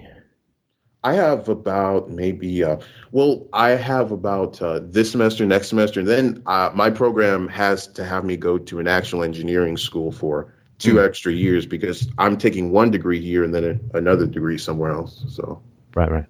So, so you got like what, 18, 18 months time. still to go. Pretty much, yeah. Oh, that that could be a long time in the wilderness, my friend. Yeah. It could be, right? Yeah. It could be. Now it depends, like because I I took on professors when I was in college. There were a few people around who were into the free market, you know, in a small government. At that time, I was an objectivist and so on. So I, I was not, I was not going to be isolated. I, I, was just refining those around me, I guess you could say, because like mm-hmm. people knew where I stood, and I guess that's my question is if there's like this maybe you know if there's a group around there who who think like you do or think I would probably put it that way. If there's a group around who are like that then you know maybe you'll find them and maybe you'll have some companions that are better. You know there's this risk right? You you pop your head up right? Like gopher style. And it's like it's great if there are other gophers around who can see you but it's not great if there are only hunters right? Yeah. So you might be revealing yourself if you take this on as other people who might be sort of against this narrative or, or, skeptical at least of this narrative or maybe you'll start them on that journey. On the other hand if it's like really infested with the social justice warrior stuff then you know they they could really it's not just ostracism. Like i mean you know a lot of open hostility could could happen right like you're you're a plant from the white conglomerate or something like that i don't know what you could be accused of. But you know, it's the acting white stuff, which really, I mean, there's so much wrong with that. I don't, I don't even know what to say.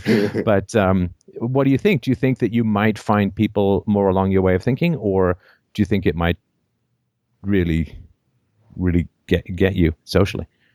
I was actually thinking about that. Um, I, I, I, I hang out on 4chan and I have fun in there. And, and I mentioned this topic before to get some suggestions from the pol community. And one of them did say maybe you should um, get a group of people who think like you and then go to the meeting and then uh, basically acknowledge to him that they think you're a disgrace to the black community and that you're a race hustler and that we never want to see you again in this college. Um, but hmm. I don't know if I, I I'd have to see. I don't know if if you if you haven't met anyone yet. I mean, have you in, in your I feel like I have. I feel like I have, but I di- I haven't gone too deep. Uh, I, you know, it's got to be more than a feeling. I think you'd know, wouldn't you? Um. Well, no, I don't think so. Um, and, and and if there ever were, I had I didn't dig too deep in it. So, I uh, I'm, I'm a lone rider essentially here. You know, and I I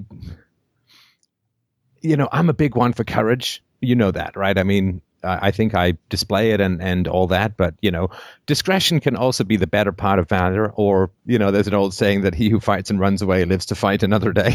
it's sort of something I can also be be fond of, because there's there's a couple of concerns that I would have. First and foremost, it's unlikely that you'll get the chance to make a good case because you might be shouted down, right? Like you might just start bringing some stuff up you and, and you get jeered down or you get shouted down and you never get a chance to make a good case you don't change anyone's minds but you're marked yeah right yeah right. and being marked can be a big deal, right? It, it can be a big deal. I think the the thing that I, I would have to worry about is if I'm not already marked because I've never actually changed my who I am for anybody in this school. I basically acted like myself.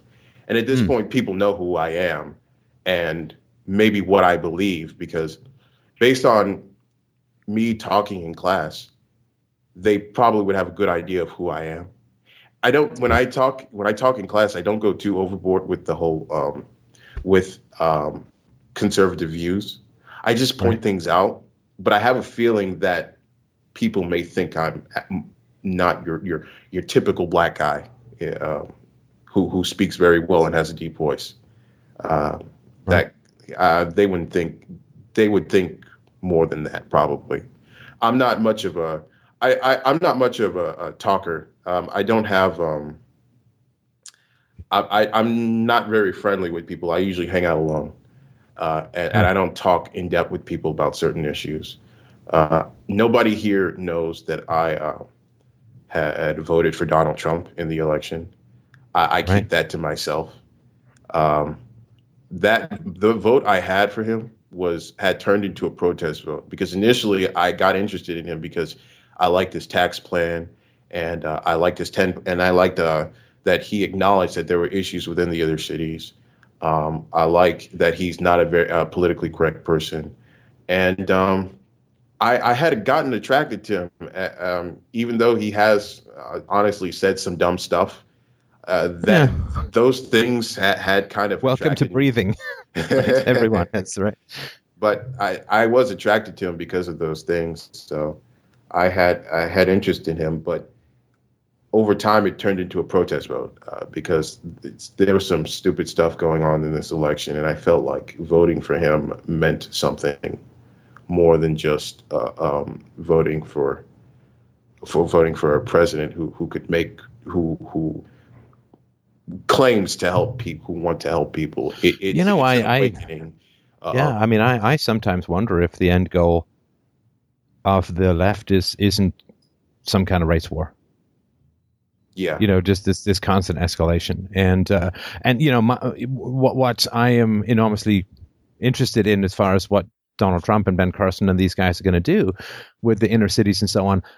We all know, especially since you know uh, Barry Obama kind of ran up the old credit card just a little bit. Uh, government's going to run out of money, and what is going to happen to all of the people, um, the single moms and all that? Right, three quarters of the black kids being born to these single moms. What's going to happen if and when the government runs out of money? And if we don't have a plan B for that, it's going to be insane. I mean, yeah. it's going to be like it's going to be like martial law. It's going to be like National Guard. It's going to be I don't know what the hell that's going to be, but we, we got to get some growth out of this dependency. And um, in the black community, it's not like I mean there are more whites than blacks uh, uh, uh on welfare in the states, although it's disproportionate by population for the blacks. But there's got to be some way out of this spiral because it can't mathematically sustain itself. And this, I, I really do think this is the last chance that we have to find some alternative to this god awful welfare state entrapment uh, of of certain communities, and and find some damn way out of this. And I think that the guy's a job creator. He's a businessman. You know, Ben Carson is clearly a very intelligent and competent person, and I, you know, we we've got to take this chance because sure as shit, if if Hillary had gotten in, you know, the dependence, the race baiting, the escalation would have just continued. Where does it Where does it end? Where does it end? Yeah, the, she she presented to me no palpable change.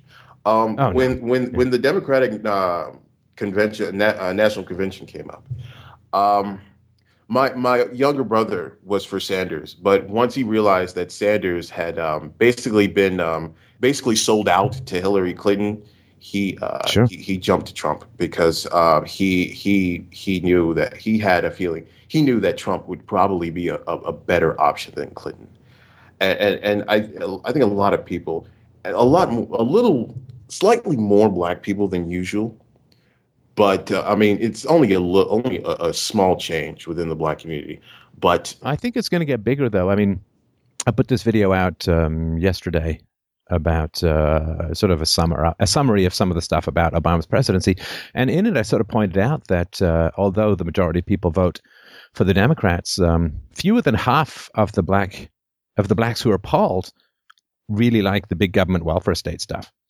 right? So although they you know blacks will vote for the Democrats, they don't actually share the majority doesn't actually share the philosophy of the Democratic Party, and that's that's the big problem that they constantly uh, can be poached by the right, and this is why the Democrats have to do all this race baiting to just sort of get that polarity going, get that oppositional stuff going, and uh, I think you know it is my desperate hope, and I think it's more than a hope, but it is my desperate hope, as I as I think it is just about every decent person's that some great stuff can happen for the black community, and this this deadlock that the Democrats I mean, the Democrats have always had a dysfunctional relationship with the black community, to put it as nicely as possible. I mean, they opposed the Civil Rights Act in the 19th century. They were the founders of the KKK. I mean, they just they, they supported segregation and Jim Crow, and I mean, they've always had a messed up relationship with the black community. It is, of course, my hope that with Donald Trump coming in, some things can be reformed for the better, and uh, opportunities and, and a way out of this cycle of dependence can be uh, can start to be taken, and uh, maybe maybe then the stranglehold that the Democrats have had over the black community, which are essential for their political political success, um, can can be loosened and more options can be taken. Because I mean, I mean, it, it's not fun living in a ghetto. I mean, God, if there's any any other alternative, who the hell wouldn't want want that? Yeah, I, I agree.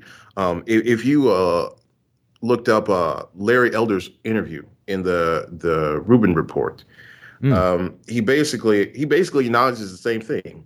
He says that um, the only connection he sees with blacks and the Democrats is that uh, is this whole social justice idea, the, this civil rights concept. Uh, blacks are kind of more conservative than people think.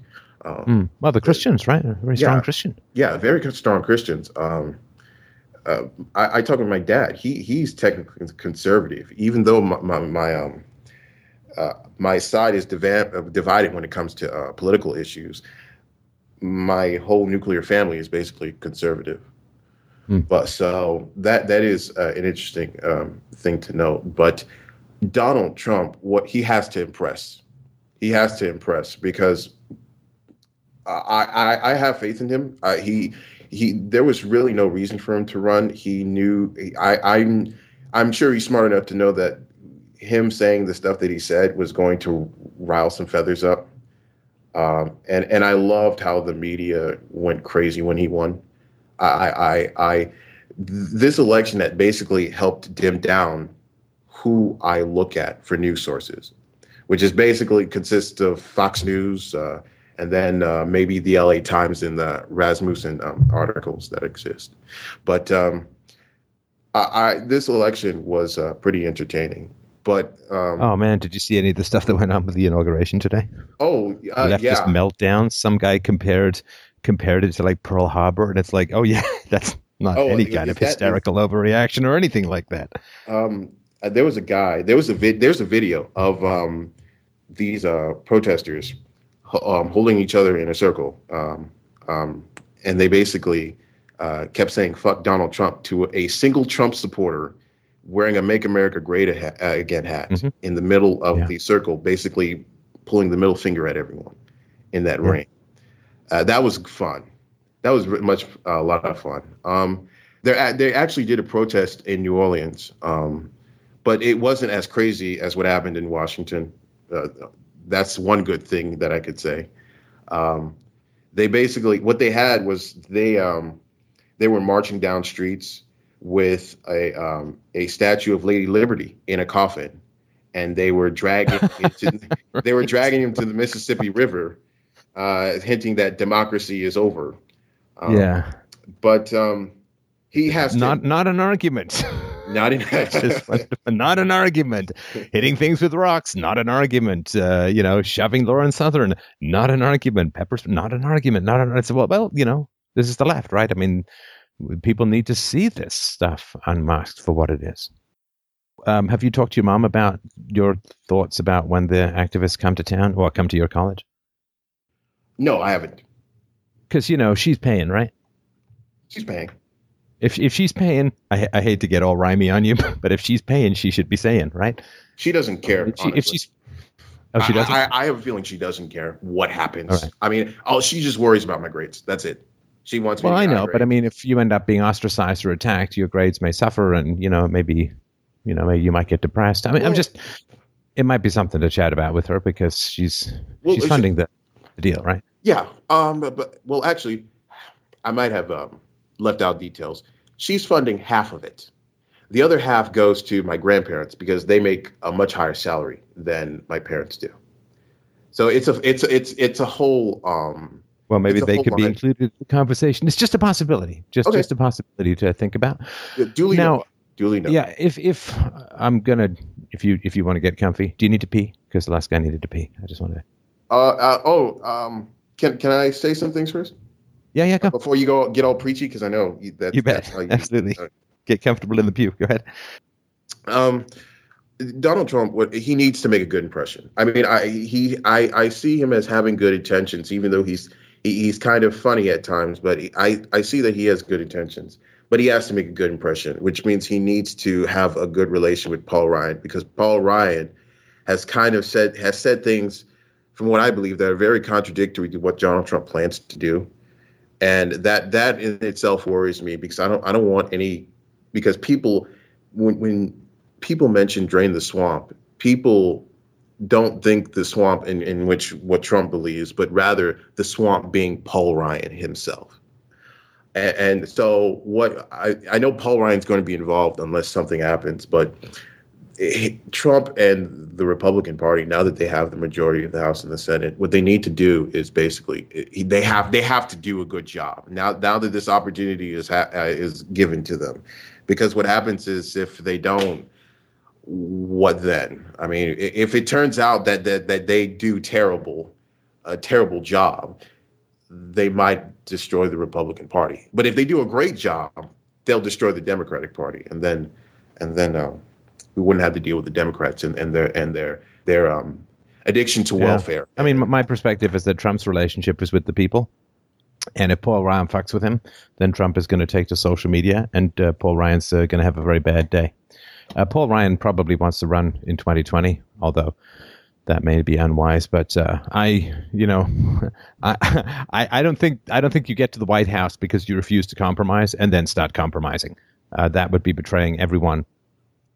Yeah, that would that would be you there. That's So- my particular perspective. I just I just don't want him to be in in, in a in a hole where where he's going to have to compromise and, and then that goes against everything. Like uh, kind of like when you know in George H W Bush's presidency when he kept saying that uh, the, the his infamous quote uh, "read my lips, no new taxes," and then he increased taxes. Uh, that type of thing. I don't I don't want something like that happening uh, in Trump's. Well, no, because um, Ryan's a cock on immigration, and uh, Trump uh, got in because people are desperate for immigration reform, i.e., little to no immigration. I imagine if Ann Coulter gets away for at least a decade, and I would argue possibly even more. But um, no, I, let, let, let's not get into what Trump should do with with with Paul Ryan, because I mean it's out of both of our sort of um, area of of effect.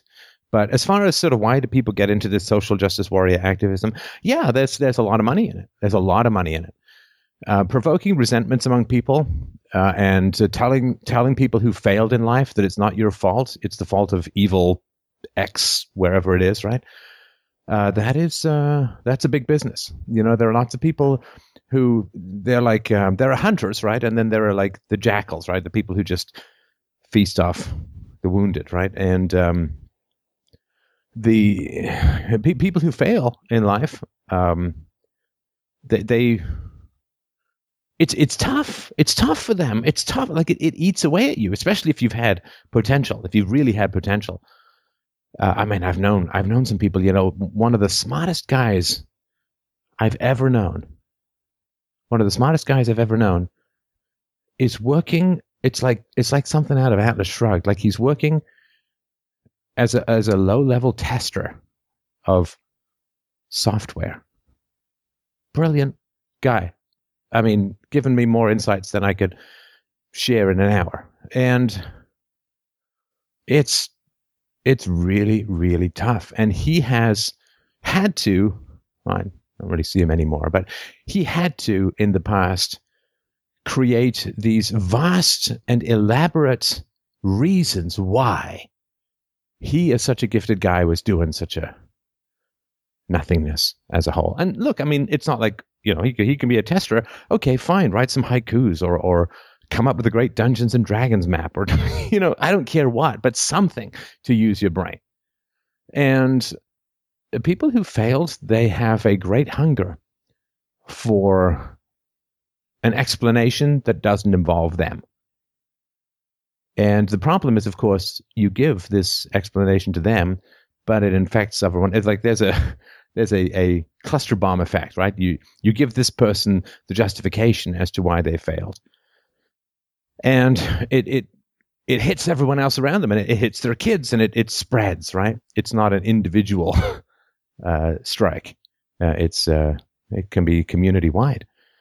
So there's that aspect, and the other thing too, like you sort of celebrities and all that. Why do they skew to the left? And you know, I mean, Jennifer Lawrence just read her essay about uh, oh, there, white there's people. There's a lot on like, Jennifer oh. Lawrence oh. that make me not want to like her. Yeah, like, I mean, you know, just. Oh, yeah. I, am sorry. Uh, I, I'm cutting in too much. No, go ahead. Go ahead. But um, there was, you know, when when she, this uh, letter that you're talking about, you're talking about the pay gap, the pay gap she had. No, this is this is more recent. Just you know, white privilege and. Oh well, she had a her 2013 film American Hustle she said that uh, there was she got paid less than the men, even though the hmm. men starred more in, in, it than her. And uh, Christian Bale gained forty pounds and got bald for the role. But I mean, apparently that that isn't accounted for when she makes her essays. Um, she complains it's, it's, it. She she thinks that the studios pay the actors. The studios the studios don't pay the actors. The audience pays the actors. Yeah. And uh, whoever has the longest track record of putting asses in the seats gets the most money, which is why Matt Damon gets so much money per movie. He's just fantastic at getting people to sit down and watch what he does. Yeah. But um, then um, her new film, Passengers, with Chris Pratt. Mm. Chris Pratt, the main actor, gets paid $12 million. Yeah. She got paid $28 million up front for that movie. Oh, yeah. And she doesn't play much of a role in it, admittedly. Mm-hmm. I haven't watched it myself. Uh, apparently, it's getting bad ratings, so I said no. But uh, yeah, that goes to show kind of the uh, level of um, I, I, don't know what to call it. it it's I, I, would say hypocrisy, but I, I, felt like that amount was a response to her claims in 2013. But it's just so weird. I feel so mad and, and knowing that all she has to do is hint a concern and no one asks questions about it. Like no one brings up information about it. They just like okay well here here's all this money here uh, to to calm you down. And it, it's just it's just nerve-wracking to me. But i mean right, well, explain your thing with jennifer lawrence. Okay so no it's just i mean mostly i spend a lot of time around actors i'm into theater school and all of that. And in general the better the actor the less possible it is to have a reasonable conversation with them. The better the actor, the emptier the person. I mean, to fill yourself up with someone else, you have to be pretty empty to begin with. Yeah. And uh, that's just something, and it's like, so for actors in general, you know, just let other people write your words because when you do it, it doesn't, it doesn't usually work out that well.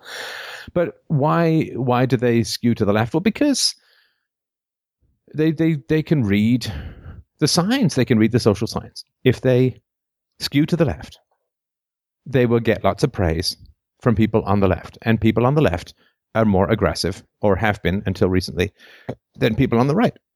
You know, people on the right don't generally try to organize big boycotts of movies they find offensive, but people on the left will will do so. Uh, people on the right, it was one of the fundamental unfairnesses is that people on the right uh, generally have jobs, careers, families. You know, people on the left, uh, you know, spend a lot of time dyeing their hair into unnatural shades of "Hey, I'm crazy" colors, and mm-hmm. they have lots of time to organize and protest, and and they because they've polarized society so much, they feel perfectly legitimate inventing whatever psychotic rages they have upon their imagined enemies. Right? I mean, like it's like that you see that meme of the guy sweating between pushing the two buttons. You know, number one, diversity is our strength. Mm-hmm. Number two, everyone who disagrees with me is a Nazi. It's like, well, you, Yep. you can't have both, I'm afraid. So uh, people in, in Hollywood, they look at the landscape and they say, well, I want to have a career. And to have a career, I have to be popular. And to be popular, I can't have groups of people willing to vent their psychotic, festering hatred upon me from now until the end of time. And the only people who do that in general are those on the left. So, of course, they're going to skew left because it's more comfortable and safer to skew left than it is to skew right. I mean, if you screw right, uh, sorry, if you if you skew right, then people will attack you and and dedicate their lives to trying to destroy you. And you know, like the the Rush Limbaugh, right? I mean, this this um, radio show host uh, been doing it for for like decades. I mean, he's got he's got groups. All they do is is contact his advertisers and try and get the advertisers to drop him. This is their job. This is what they do. They try and get radio stations to pull every time he says something. Oh, do you know what Rush Limbaugh said? How can you possibly play this man's show? You've got to drop him, and I'm going to organize a boycott, and I'm going to contact advertisers at your radio station, and I'm going to right. I mean, it's like it's like Sharknado without the chainsaw. I mean, it's so. I mean, that's their job. Now, I, you know, there are people on the left who've tried to do talk radio, as Ann Coulter has pointed out they generally suck at it.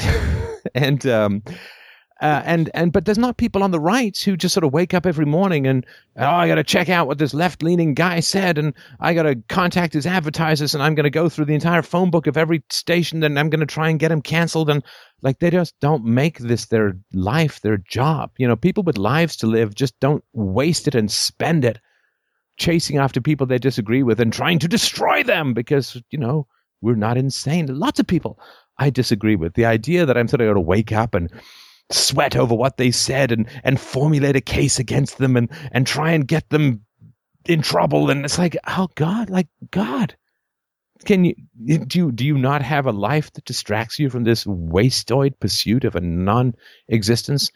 So yeah, I mean, a- until the right started punching back, sure, the left were the bullies and people conform to bullies.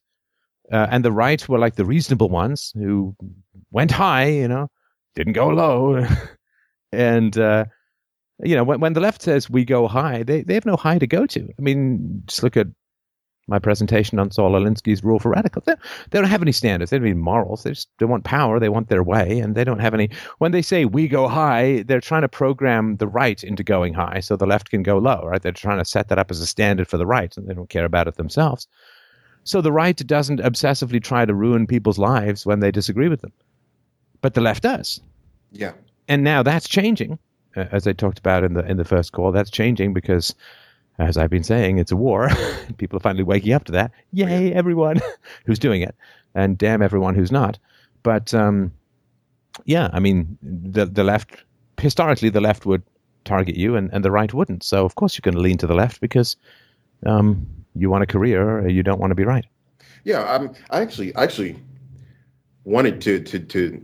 I was interested in doing voice act, uh, acting actually, um, but uh, Well, you do have a nice set of pipes. I'll tell you oh, that. thank you. I get that a lot, For, even from people who don't know me personally. Um, Basically, um, but I was I was worried because not for money, re- financial reasons, or um, or uh, competition, or where to move, what to do, how to get an agent, but because the climate is so it, it's such a it's a huge echo chamber. It's a huge echo chamber, and I I I don't feel like going into that echo chamber. But you can you can look at it this way. Listen, you can look at it that way, but uh, you know, with all due respect, I think that's kind of passive. So if you want to be a voice actor or you want that to be part of your skill set, well, let's say that you are found out as a conservative or something. Well, all that means is that you have to be better. I mean, like all the stuff that I've talked about over the years on this show. I mean, it's crazy, right? I mean, so all I have to do, given that my arguments to many people are very startling, you know, they may be consistent and rational, but they're startling. So I just have to be better. I have to be better to overcome. We shall. I have to be better to overcome the prejudice that people are going to naturally have against some of the arguments that I make because they're startling or unusual or whatever. So I have to be better. If I'm going to call out libertarians, I have to do it in a way that's really good. right? If Yeah, I'm going to you- call out leftists, I have to do it in a way that's really, really good. You you would And so just view it as okay. Well, uh, you know, maybe maybe these weird perspectives, quote weird perspectives that I have, maybe these conservative perspectives that I have, which are going to seem weird to some of the people in the industry, maybe that's my spur to be even better at what I do. So they hire me despite themselves because I just I'm so good at what I do. They'll be like, yeah, okay, he's a crazy conservative, but man, does he ever move product or does he ever get advertising for the shows he does or you know they'll you know people will eventually most sane people will eventually follow the money. Yeah, yeah, that that that's an interesting point. I I'm just I'm just worried that what might end up happening is that I end up getting this this reputation of something that I'm not. Like if I'm called a, a sexist or, or bigot, and um, that spreads to the point where people are are again it, uh, as a huge echo chamber. People are going to be like, no, regardless of what money is presented, um, what Yes, money value, monetary Uh, you know, I look up look sorry to interrupt. Look up the history of Ben Garrison. oh yeah, and he's Garrison. a, a cartoonist. Yeah, I mean, if not as if you know it, great, but look up the history of Ben Garrison. Um, and I mean, if you can survive that, I mean, you know, you can survive just about anything. I can Mike, did you you had a question? Sorry, just a sec. Mike Yeah, had a question. if you- Yeah, Jordan, real quick. I got a two part question for you that uh, I want you to answer as quickly as you can. Try to think about it as little as possible, as quick as you can get an answer out there for this two part question, all right? Okay. What are your priorities and why? What's priority number one and why? Uh, get through college. Uh, because at that point, I would have a plan B f- uh, in case uh, my main aspirations don't work out. Okay, so if priority one is to get through college, anything that makes it more difficult for you to get through college is negatively impacting your number one priority. Okay. and that in of itself should probably influence your decisions as far as what you do regarding activism which i appreciate as a goal and we certainly need more people out there doing activism but a full awareness of your priorities is really really important That, I understand that. Yes. that's all i got Okay. Wait, okay. wasn't it a two part question? No, that that What was, was it and two part. You said, why? What was it? and Oh, and why? Yeah, Mhm. yeah. But uh, yeah, um, I'd like to get through college. Uh, thank you for that. Um, thank you, Mike. I ask myself that question all the time whenever I'm, i have conflicting things competing for my time and attention what is priority number one and if i can't answer that question before i spend time going down a bunch of different rabbit holes i need to figure out what the priority number one is and then focus on that Okay. because otherwise I just go in 20 different directions and uh, just waste a lot of time. So priority number one and knowing what it is and why at all times is always useful. And that question cannot be asked too often. You can ask it every single morning, and it can help Okay. realign your day. But uh, yeah, knowing that in general terms over next year, over the next couple years, having that in the back of your head is certainly helpful and can act as a compass for the decisions that you make. Okay. Thank you very much.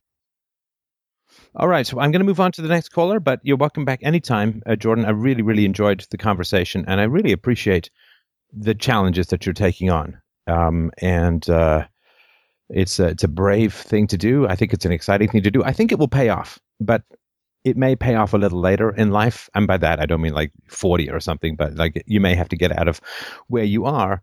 But uh, you know, there are you know, people, blacks and, and whites and others who have these perspectives. They may not be all around you, but the, you know, you will find them, uh, and you will have a great tribe in a sense thereby. You know, not based fundamentally on color, but on on values.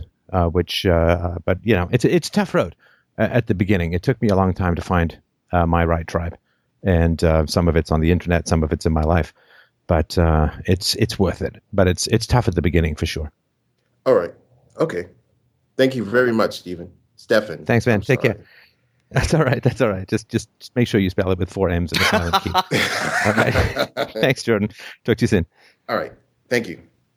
All right, up next we have Chris. Chris wrote in and said, With online educational resources as robust as they are now, are we approaching a place where American public schooling will effectively become non competitive outside of simply social development?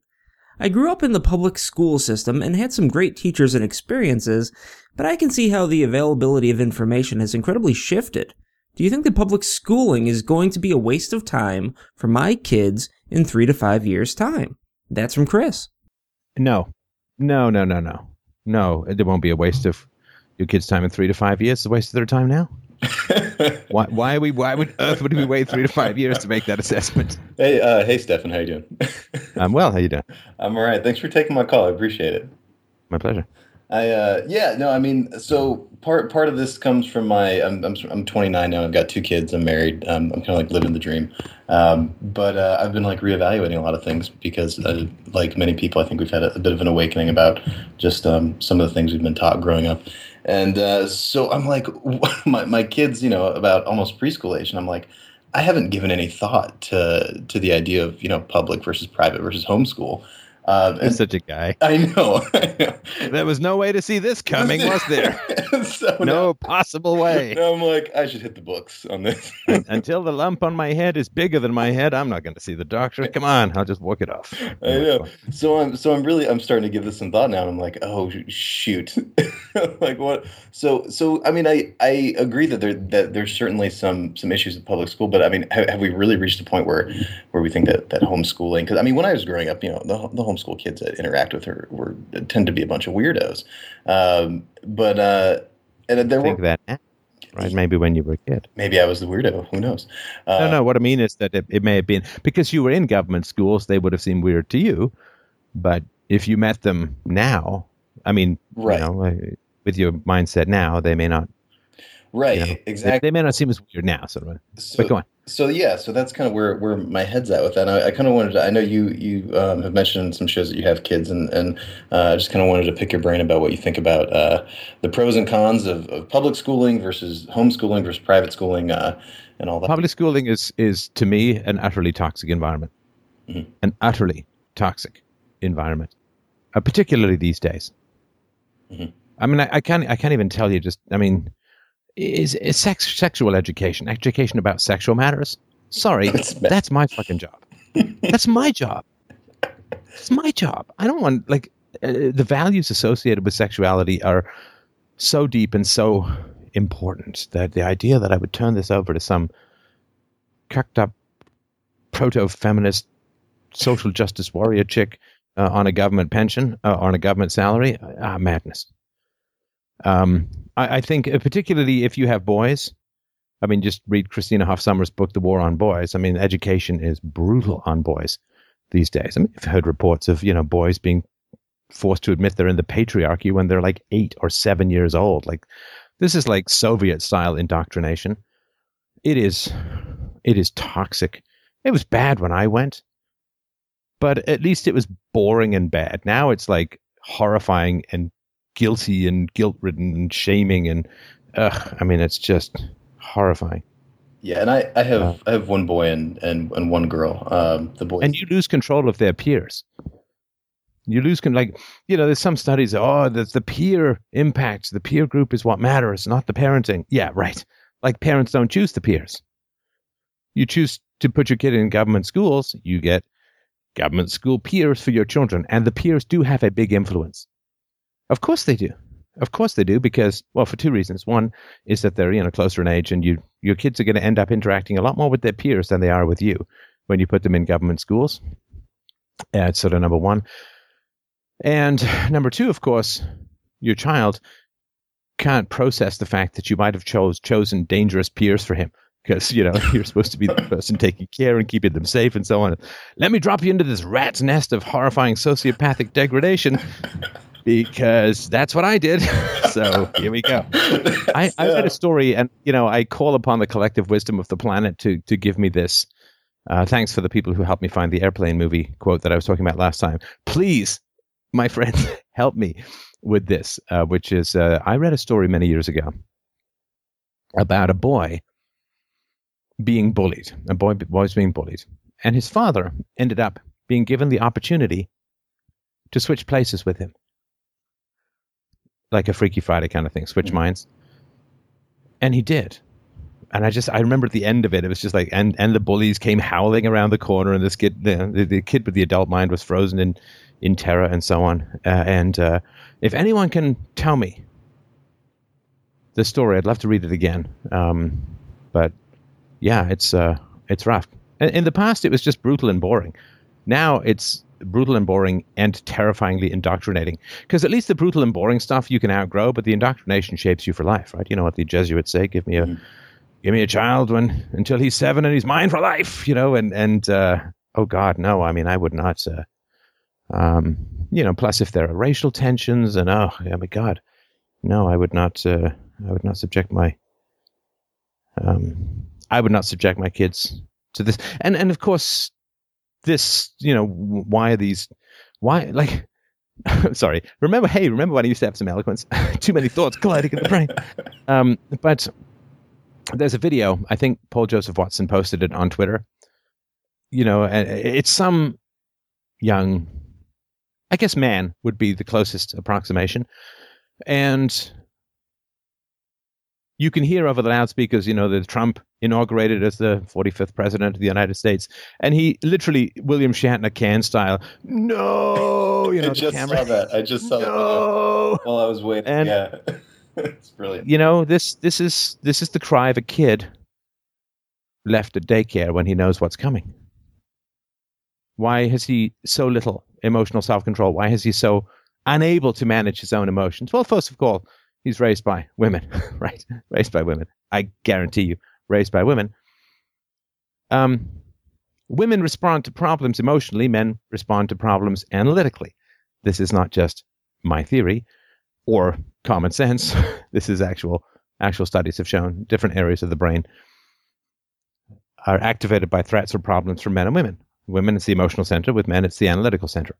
That's not true for everyone and blah, blah, blah, usual bell curve stuff. Right? Just need to put the disclaimer in every time. But uh, yeah, he's responding emotionally to an event that he perceives as, as threatening, and he has no capacity to deal with this in any rational way. There's no interception from his neofrontal cortex to his emotional system. Can't interrupt it, can't analyze it. Where did that come from? I guarantee you, I guarantee you, this poor young man, this poor young man, raised by kids, put in daycare really early. Really early. You do not learn emotional self control from your peers. You learn emotional self control from your parents. And if your parents are dumping you in daycare, and I've worked in a daycare, I don't know them all, but I sure as hell know some, uh, and um, you're not going to learn any emotional self control. You're not going to learn any capacity to interrupt your emotions. These are giant infants. And I, I you know, this sounds like an insult. I, I mean this virtually literally, and I mean this with great sympathy. Giant infants. This um, either either gender is toxic in overdose. Either gender is toxic in overdose, and we have been overdosing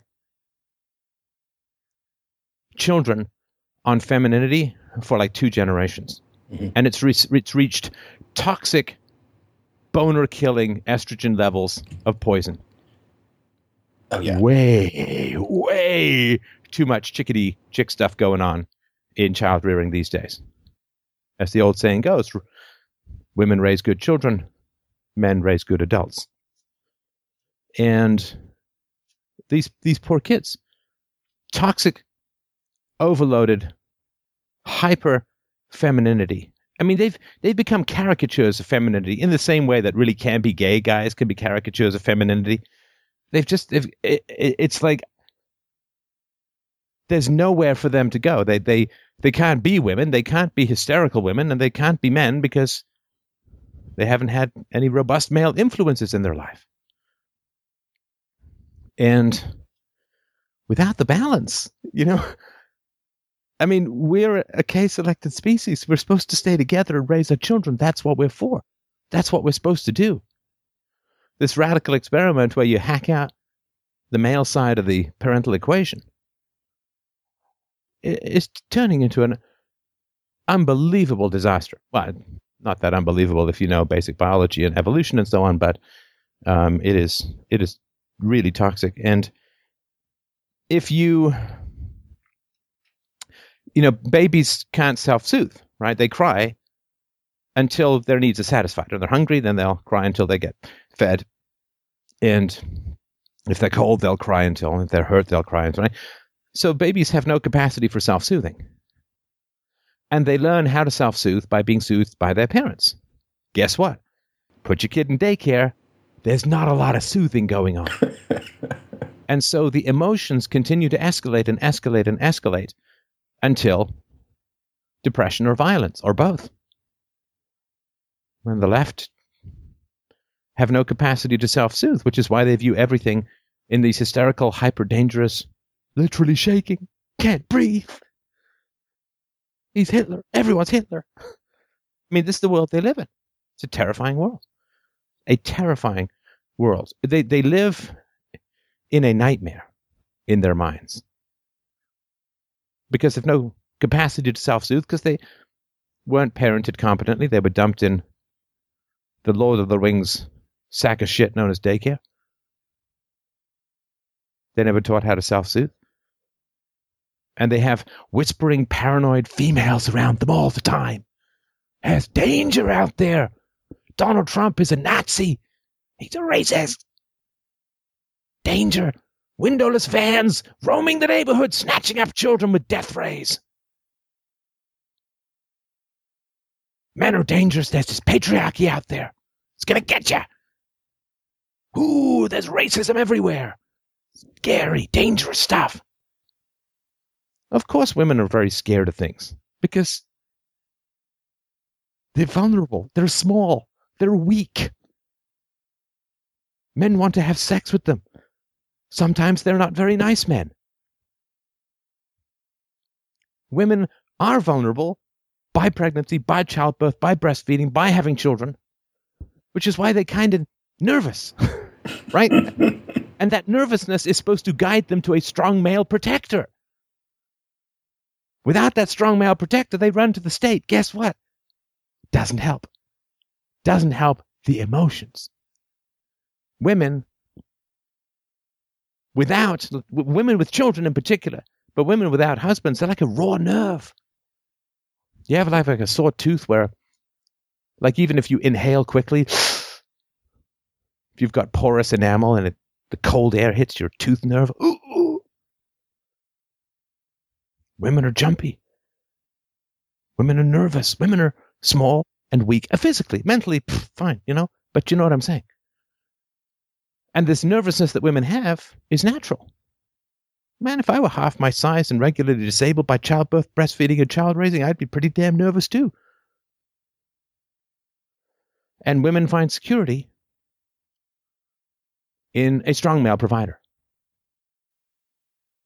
It's um, there's a great line from uh, Tennessee Williams' uh, Streetcar Named Desire.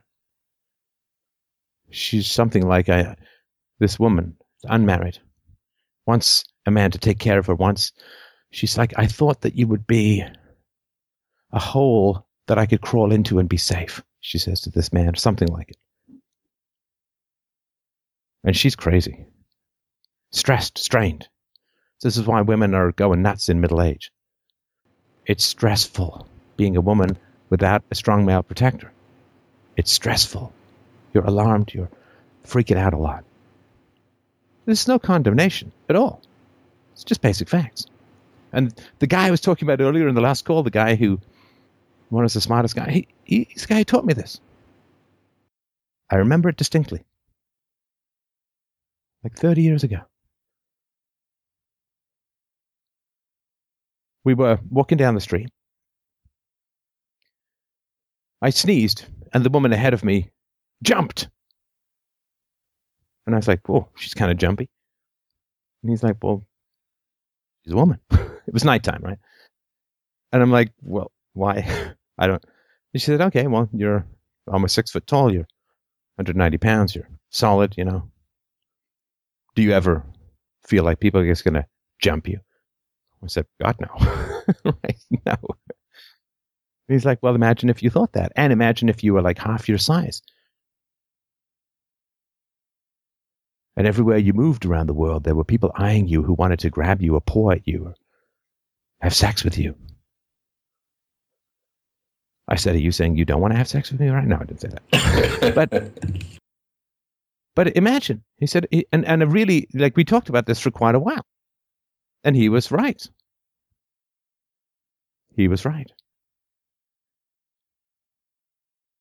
I'm not talking Ronda Rousey, although she might have needed a strong male protector in her last fight. But in general, if you want to have kids, I mean, you know, you're a dad. I mean, how, how good would your wife have been at hunting three days after giving birth?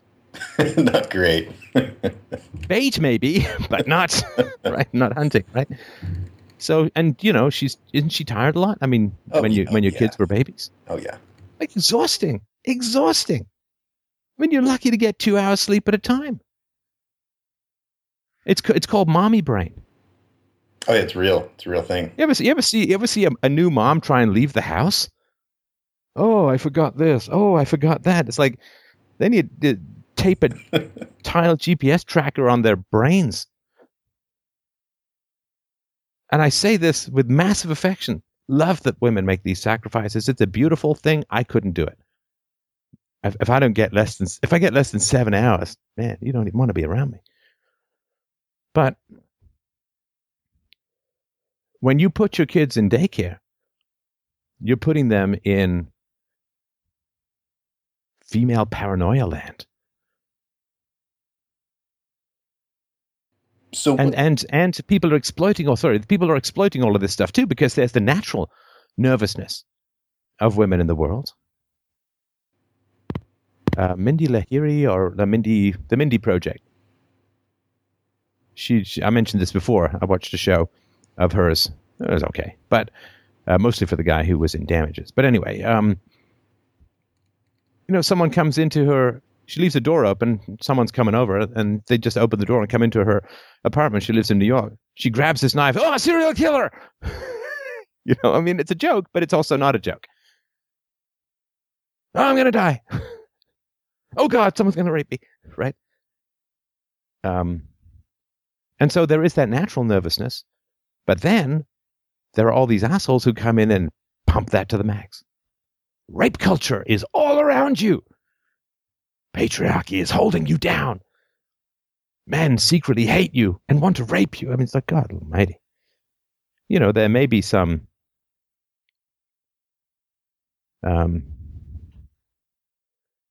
you know, th- th- there may be some legitimate tension between different ethnicities in general, on average. You know, maybe, maybe not. But there sure are a lot of assholes out there pumping that to the max, right?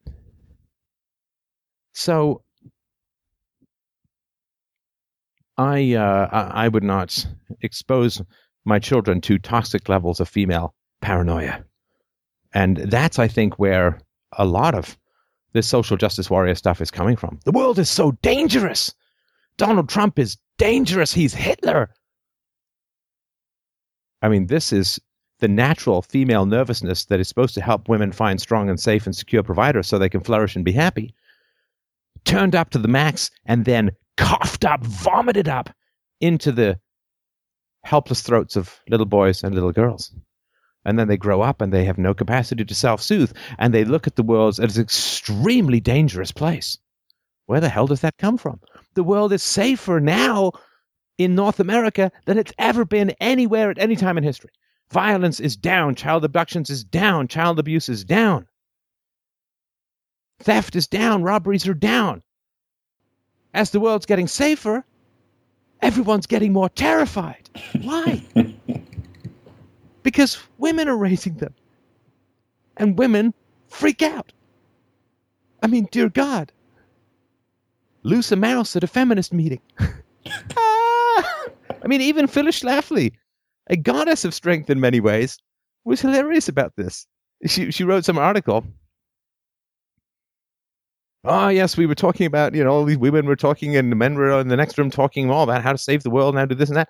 A mouse got loose and everything happened exactly as you would imagine. The women all jumped up on the chairs and the men got the brooms. right? Ah, there's a mouse in here. right? It's men and women are delightfully different. Women are a little jumpy. and that's fine and that's natural and that's healthy but uh, I think we got just a little bit too much of it over the past little while. And some of the social justice warrior stuff, this hysteria, well, that's separating children from their moms. It's whatever damage occurs from not being breastfed, and it's putting children in a dangerous environment run by women who are naturally nervous to begin with. How on earth are you going to develop the kind of robustness that people in the past had? No, it's not. It's not natural. None of this shit is natural. Government schools are not natural. Daycare is not natural. So, yeah, you, you, you might want to find some alternatives. I'm not saying not around daycare. I'm kids at home, but that's my thought. Yeah. So then I guess that, that brings me then to so what like what is the modern alternative? Because I don't I don't want my kid to grow up, you know, totally totally cloistered. Like, okay, they have mom and dad, we care, we set boundaries, we set restrictions, we, you know, we we have a good time and all that. But like to interact with other kids on a regular basis, like what is what is like the modern alternative to that? They can't go to gym. Wait, wait, why, why do you want your kids to interact with other kids on a regular basis? Make the case for me. For I guess social uh, development. What kind of kids? What do you mean? What kind of kids? Kids their age. I mean, I'm not. You know, obviously, is that is that how you choose your friends? not, well, they're my age. Obviously, not the only. Come on and move in. You know, obviously not the only criteria. I, I'm going to put you in my will because you're equal to my current year. Point taken. Um, but but there's Quality. there is some value. Quality. There is some value in social and social interaction, um, especially as, as as young as they are. Um, and I just don't know, like, what, what's the the modern uh, what, what's the modern equivalent of that? Well, hang on, hang on. We we kind of jumping past this one, right? Do they do they not know other kids, or Um, do you not know kids their age? This is not a an attack. I'm- No. Why the hell? Just no, curious. no, like specifically, no, not really. We uh, Uh, we have basically like a there's like a gymboree thing. We'll take uh we'll take the oldest to and and she'll meet some kids there, but it's not like uh it's a it's a group function and then and that's basically it. Right. Right. Um, you want your children to have quality interactions, right? Not just horizontal interactions. Yes. I mean, if there was if there was some kid in the neighborhood who wet his bed, liked setting fire to things and torturing animals, you wouldn't be like, well, you know, same age, so off you go to the play date from hell, right? I mean, it's, it's the quality of the interactions you want your kids to be experiencing, right? Mhm. So, so find parents that you don't have to hide anything from, right? I mean, find parents who share your values, you know, reason, philosophy, evidence, hopefully peaceful parenting and all that sort of good stuff. Mhm. And have your kids, you know, in, have your kids hang out with their kids, right? I, I don't I don't socialize with non-peaceful parents. I don't let my daughter hang out with kids who are not raised that way. Why would I? I just had this whole speech earlier about taking your values seriously, right? You you can't just go dump your kids in government schools where they're going to be among kids who've been terrified with religious dogma, who've been beaten, who've been abused, who may have even been sexually abused. You've got no control over that environment. I mean, you wouldn't let 20 random people babysit your daughter, right? Right. So why would you want to put her in an environment where you can't control or have no effect over who's going to be interacting with her and what kind of values and what kind of experiences are going to be transferred to her? Man, you're blowing my mind right now. But you get it, right? Yeah, no, I, I do. That's and that's the thing is I just I hadn't put in that stark of terms, and I just sort of accepted daycare and, and you know school as as just like inevitability. Um, but And it's funny, right? Because you, you know we think we're red pilled. There's always another red pill for me too. There's always another red pill, right? But yeah, of course, you get this. This is the big sell, right? This is the big sell. Well, they've got to be socialized. What? Well, you know, I, I better get myself arrested, get get myself to prison because I got to be socialized. well, but yeah, and but how and what? Based on what values? And you wouldn't let your kids eat whatever the hell they want. You wouldn't let them watch whatever the hell they want. And they don't even get to choose who is going to be around them in these situations or these environments. And you, as far as socialization goes, for me, I mean, I just tell you this. I, I, don't have any proof of this. This is just my opinion, right? I mean, I don't. This is not empirical. Children learn to socialize from their parents, not from other children. Which doesn't mean that there's not value in having. My daughter has friends, and and they come over and sleepovers and play. It's great. It's great. But socialization, that's just play, and it's fine, and it's great, and I love it, and it makes me giggle, and till milk comes out my nose. But but the socialization part, well, that's complicated, right? How do how do you socialize? How do you have a conversation? You know, kids. Oh, kids these days, don't I sound young? But kids really have a tough time having conversations in the modern age. Now, when I was a kid, I was always thirsty for adult conversation. I like stalk adults, right? I just like stalk them. I remember being six years old in Africa in the back of a car. And there was an adult who was an engineer who was willing to chat with me. And I was like, oh, thank God. I finally made contact with an adult. This is like pulling a date with Sofia Vergara in her prime. Oh, I could chat with an adult. And I remember he was telling me how electricity was made. I remember very clearly. I said to him, but why wouldn't you make ele- like why wouldn't you build an electricity plant to make electricity? Because that seemed compatible to me, you know. Input output, right? You you don't put wine in your filter to make water. You put water in, right? Why why wouldn't you do that? And he, you know, you know what he said as well as I do. He said, well, that would be an increase in the amount of energy. Like if you put electricity in, you'd use up the electricity to make the electricity. Some of it would be lost through friction. You'd end up with less electricity. I'm like, got it. but, but, and I kept coming up with objections, not because I didn't get it, but just because I was thrilled to be talking to an adult. Because mostly when I was a kid, you just got to watch adults having conversations. My mom was a big one for here's the encyclopedia of my children's illnesses, which I will go to in excruciating detail. But um, I didn't learn how to have conversations from other children. I ended up learning how to have conversations from books. Thanks, Enid Blyton. but uh, when it comes to socialization, what are other children going to teach your children? You wouldn't let other children teach your children math. You wouldn't let other children teach your children language or spelling. Because they're kids. they don't know how to teach your kids, even if they have the knowledge. They don't know how to teach it. How are your children going to learn how to have a conversation? Certainly not these days by being around other children who've got their faces buried in Minecraft 19 hours out of the day. When this tablet thing, it's brutal. The tablet, I want a whole rant about it. I'll do it another time. Oh, the tablet thing. It's actually a good segue. My my second question was in regards to uh, to basically screen time and and you know how much is too much for these kids because like we're we keep it super restricted for for my oldest. Um, mm. but, I mean, obviously, uh, she's almost three. Right. Um, well, they say nothing. I think none to two or none.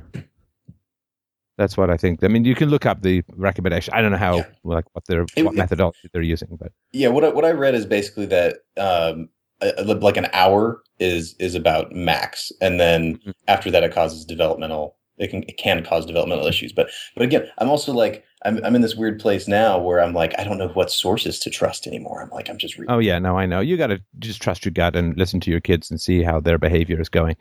But the tablet thing is rough, and and the tablets can be great. Um, my wife and I, my, my, sorry, my wife and I love playing Scrabble uh, on, on, a tablet. It's just a little easier than the blocks sometimes. But um, with with electronics, the the challenge is, of course, it's isolating, and it, it, there's a little bit of hand-eye coordination. There's a little bit of sort of quick thinking reward and all that kind of stuff, but it's very isolated. Mm-hmm. It's very isolated. I mean, we've all been in this situation where you're sitting at a dinner and you see, you know, four teenagers at a dinner table and they're all staring at their phones or their tablets, right? Hey. That's weird. And I, yeah, I've got young people who will say to me, "Yeah, went over to a party, nobody was talking. Couldn't even turn any music on because they were trying to listen to something on YouTube." So basically, here's your party, kids. Everyone's staring at a tablet and nobody's talking. But it's okay because there are chips in the dip you can use to smear the tablet screen so it looks vintage.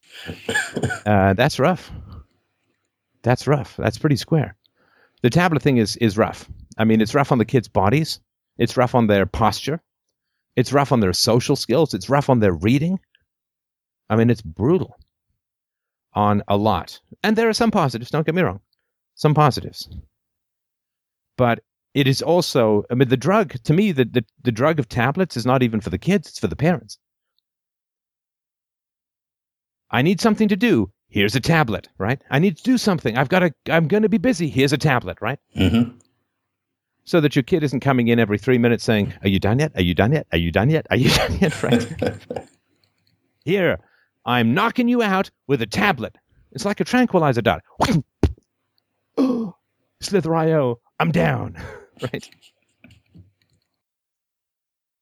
So the drug to me is is really the parents. Now I view the tablet as a worthy competitor. I mean I don't mean to frame everything in terms of competition, but I like to up my game. So if my daughter's doing something on a tablet, I'll set myself the task of weaning her off the tablet with a great conversation. Tonight, it was she. She's a saver. She likes to save her money, and I said, uh, "What? What would you? What would it take for you to give your money, some some part of your money, to someone else? Nothing." I said, "Really? Somebody's starving in a ditch. You won't give them the price of a loaf of bread? Oh, fine, I'd do that." And then you know she'll look up, and I, I'm like reeling in a fish here, right? Well, what about this circumstance? Well, what about this? What about if somebody was sick? If somebody was sick, would you give them money for medicine if it would say, if you could afford it and save their life? Yes. What if they were sick from smoking? No. right? I mean, I have to, you know, it's like it's like hunting the big game. Can you can you reel in a conversation when the gravity well of a tablet is pulling their attention away? I view that as a a worthy challenge. Um, I I know. I mean, one of our friends, um, no uh, no video games at all. No video games at all. Um, I don't like. I don't know the answer. I mean, do you just say no to it all? Well, you know, that's like saying no to sugar, right? I mean, I don't know. At some point, they're going to encounter them, and should they have learned how to manage the addictive qualities before? I think there's an argument for that. Mhm. Um, tablets, to a large degree, have erased the great furnace of youthful creativity called mind-numbing boredom. no, seriously. I mean, I don't know what it was like for you when you were a kid. I mean, from the age of like from the moment I could be legally left alone, I was. And I remember summers in particular, um, just being so bored. I'd go to the library and I gotta read, read forever, and uh, I mean that was great. But so bored. I was so bored. Like I started writing scripts. I'd get friends over and we'd Mhm. we'd enact space operas on cassette recorders and play them back. And you know, like, I mean, I, I started writing my first novel by the light of an alien sun. It was called. I started writing my first novel when I was eleven or twelve, to to a large degree out of boredom. I learned how to program computers out out of boredom. I'm bored of Star Raiders, which was a great game, by the way. And the guy never made a penny who wrote it. It's just weird. But I'm bored of asteroids on the Atari 800. And, and so I'm going to learn how to program games because I'm bored of the games that are there. And boredom is the great furnace of creativity that can literally last a lifetime. And tablets scrub boredom, but they scrub creativity because you're passive, you're receiving, you're working in somebody else's dimension, somebody else's paradigm. And so th- th- that's one of my uh, my concerns as well. But it's funny too because in in my day, it was television. Television was the the big the big problem. And this sort of goes back to your question of socialization. I remember um, Doctor Who was the big thing when I was a kid. It was strangely terrifying. The Daleks, in particular, like it was creepy and weird. I don't know if it. I mean, I know there's a new revival. I'm still too chicken to watch that shit, but um, but I remember that there was a, a kid in my school. Wow, which school? I was. It was after boarding school before I came to Canada, so it would have been a local government school when I was between the ages of eight and ten, nine and ten. Sorry, nine and ten, and there was Doctor Who, and and kids would watch it, and I'd sort of make myself watch some of it at least. But but the reason being that, that the next day all the kids would be talking about Doctor Who, and if you didn't have a TV, man, you had nothing to say, and and you were outed as like a freak who, whose parents didn't have a TV. Uh, that's not fair, right? But that's the way it, it was. So as far as screen time goes, I find that um, my my she's a little inert sometimes. Like she just doesn't want to do new things. But if I'm sort of like, come on, come on, you know, like let's let's go on a hike to a frozen pond and let's see if we can stand on it. The edge, mind you, where it's safe. And she's like, no, no, no. Finally get her out. She's like, oh, this is great. come on. Can I introduce you to you 20 minutes ago? But um, just get them up, get them moving, and be cooler than the tablet, right? I mean, and that to me is the important thing. And and you know, there are times when I'll sort of suggest, yeah, you know, now probably a good time to read a book or whatever, right? But um, that is um, that to me is one of the big challenges. The same thing with the Xbox, the PS4, and so on. The games are so incredibly complicated and sophisticated that you really can't do much to code your own. Like when I was a kid, you could code your own games and it actually could be pretty cool. But um, I mean, I remember uh, taking a course uh, on how to read and write floppy disks at a um, uh, a byte by byte level. And uh, after the class, I was uh, working on a video game, and I was accused of playing video games when you should be working. It's like that's actually my video game. The instructor didn't believe me, so I, you know, I broke the code. I stepped in through it. I showed him my comments, my name. He's like, "Whoa, you couldn't do that now, right?" Kids, stop playing X game, right? Stop playing some game. No, no, this is the one I'm working on. Here, let me break the code and show you. It's like, no, that's not gonna, that's not gonna happen. So, those are, um, are my thoughts. Um, but yeah, as far as socialization goes, that's your job. Um, other kids are even in the past, it was tough to get kids to have conversations. Now, in the age of the tablet and the video game, you know, kids' interactions are both of them button mashing, staring at a screen uh, or or you know maybe being in the same Minecraft environment. I don't know, but um, I think expecting kids to teach your kids anything about socialization is like expecting them to teach them ancient Aramaic or something. I just I don't think that's how it's going to mm. go. So do we do we see any value then in in not just you know the the interaction with the kids, but in the interaction with the with the teachers? What in the government schools? yeah, yeah. I mean, I think I know the. I think I know the answer. Did you question. not hear what I said? did you? When did but, you tune out, my friend? Right, right. No, but that's, no. That's I, in thing. fact, I would, I would view the, the the teachers as far more toxic than the children in general, because the teachers have authority, whereas the other kids don't. Did you have any great teachers when you were in government school? I did, and that that was. I mean, that's part of the you know the the good experiences I, that I had there. But looking back on it, I can I can also count them on one hand. Uh, and yeah, I had like one or two out of like 18, no, 15 years, 16, 14 years or so. Well, 13 years, I guess, and not counting sort of preschool. But yeah, I had like two out of what, 100? I don't know. Mm. It's pretty bad. And they weren't even like, they didn't even teach me anything that important. They were just kind of enthusiastic and yeah. cool, right? Yeah. But it wasn't like, and they taught me this amazing truth about life and, you know. Well, they weren't depressed or mean which was the sort of the two poles of teachers in general. Hmm. Well, damn it! When you're right, you're right. So many options. You know, so many options. I mean, think of tutoring. I mean, if if you can get a tutor in for a day, if like for for two hours, you know, I mean, if you want to teach your kids, I don't know, I don't know if it's great for parents. I, I you know, this unschooling, homeschooling thing with the parents, some, some, some of it works, but I think it's children naturally chafe at the authority of their parents. That's good. You want that, right? That means that they can outgrow you, which is sort of your whole point, right? Not leave you behind, but you know, they can be self-sustaining. So children naturally chafe against the authority of their parents. So I don't know if it's that great to have parents teach kids.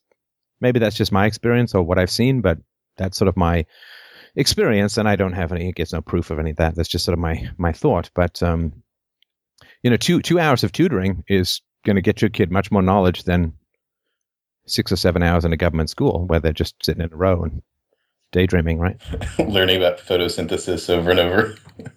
oh yeah. Oh dear lord. Oh, good. We get to go over the scientific method again. yeah, that's Oh, it. good. We get to go over thesis and synthesis again.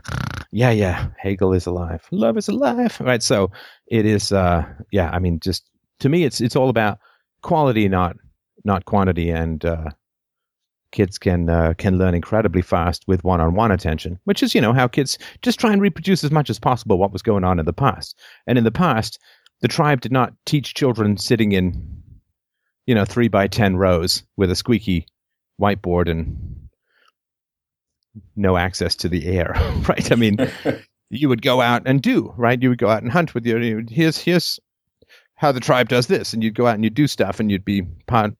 You think of farming, right? You'd go out with your dad, and your mom, and your farm, and milk the cows, and do whatever ungodly stuff happens on farms. But it wasn't, you know, just sitting there and being passive receptacles. I mean, that's all.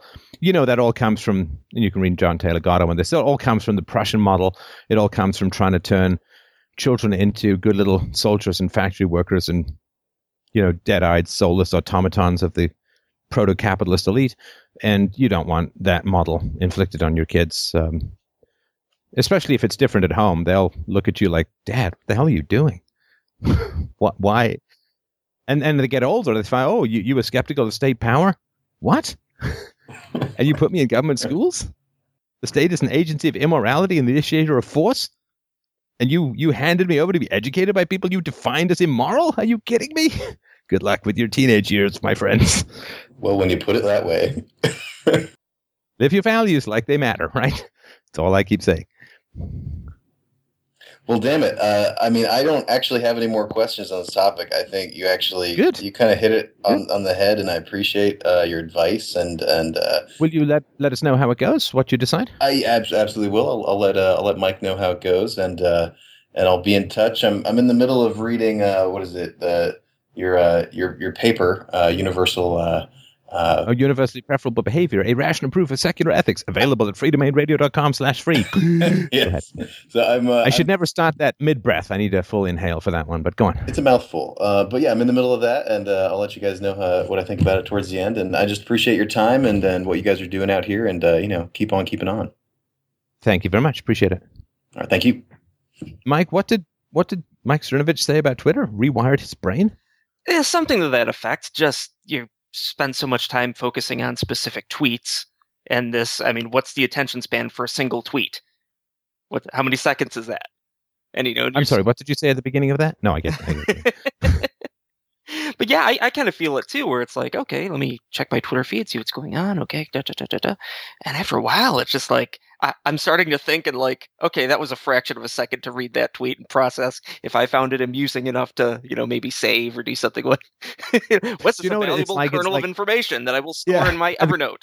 No, okay, kernel is just what I was thinking about. To me, Twitter is like I like corn on the cob, right? I like a nice slow chew on the corn of the cob, right? But to me, Twitter is like a tiny little cannon shooting individual kernels at the back of my throat at high high velocity. Don't turn your head. Don't close your mouth. Don't breathe. But yeah, so that's uh, it, it's a little different. So I have to limit my exposure. Appreciate your call and uh, appreciate everyone's call. Always a great pleasure to chat with you all. And please don't forget to blow past and stop at freedomainradio.com slash donate to help out the show. Very, very important. More essential now than ever. There's so much more work to be done moving forward. So that's freedomainradio.com slash donate. And um, follow me on Twitter at Stefan Molyneux, FDR for the shows, and uh, fdrurl.com slash Amazon to uh, do your shopping and throw us a little bit of money. Costs you nothing. Really appreciate your time. Really appreciate your time. Really appreciate your time. There, I said it three times, and that's my exit. Have yourself a wonderful, wonderful weekend. We will talk to you soon.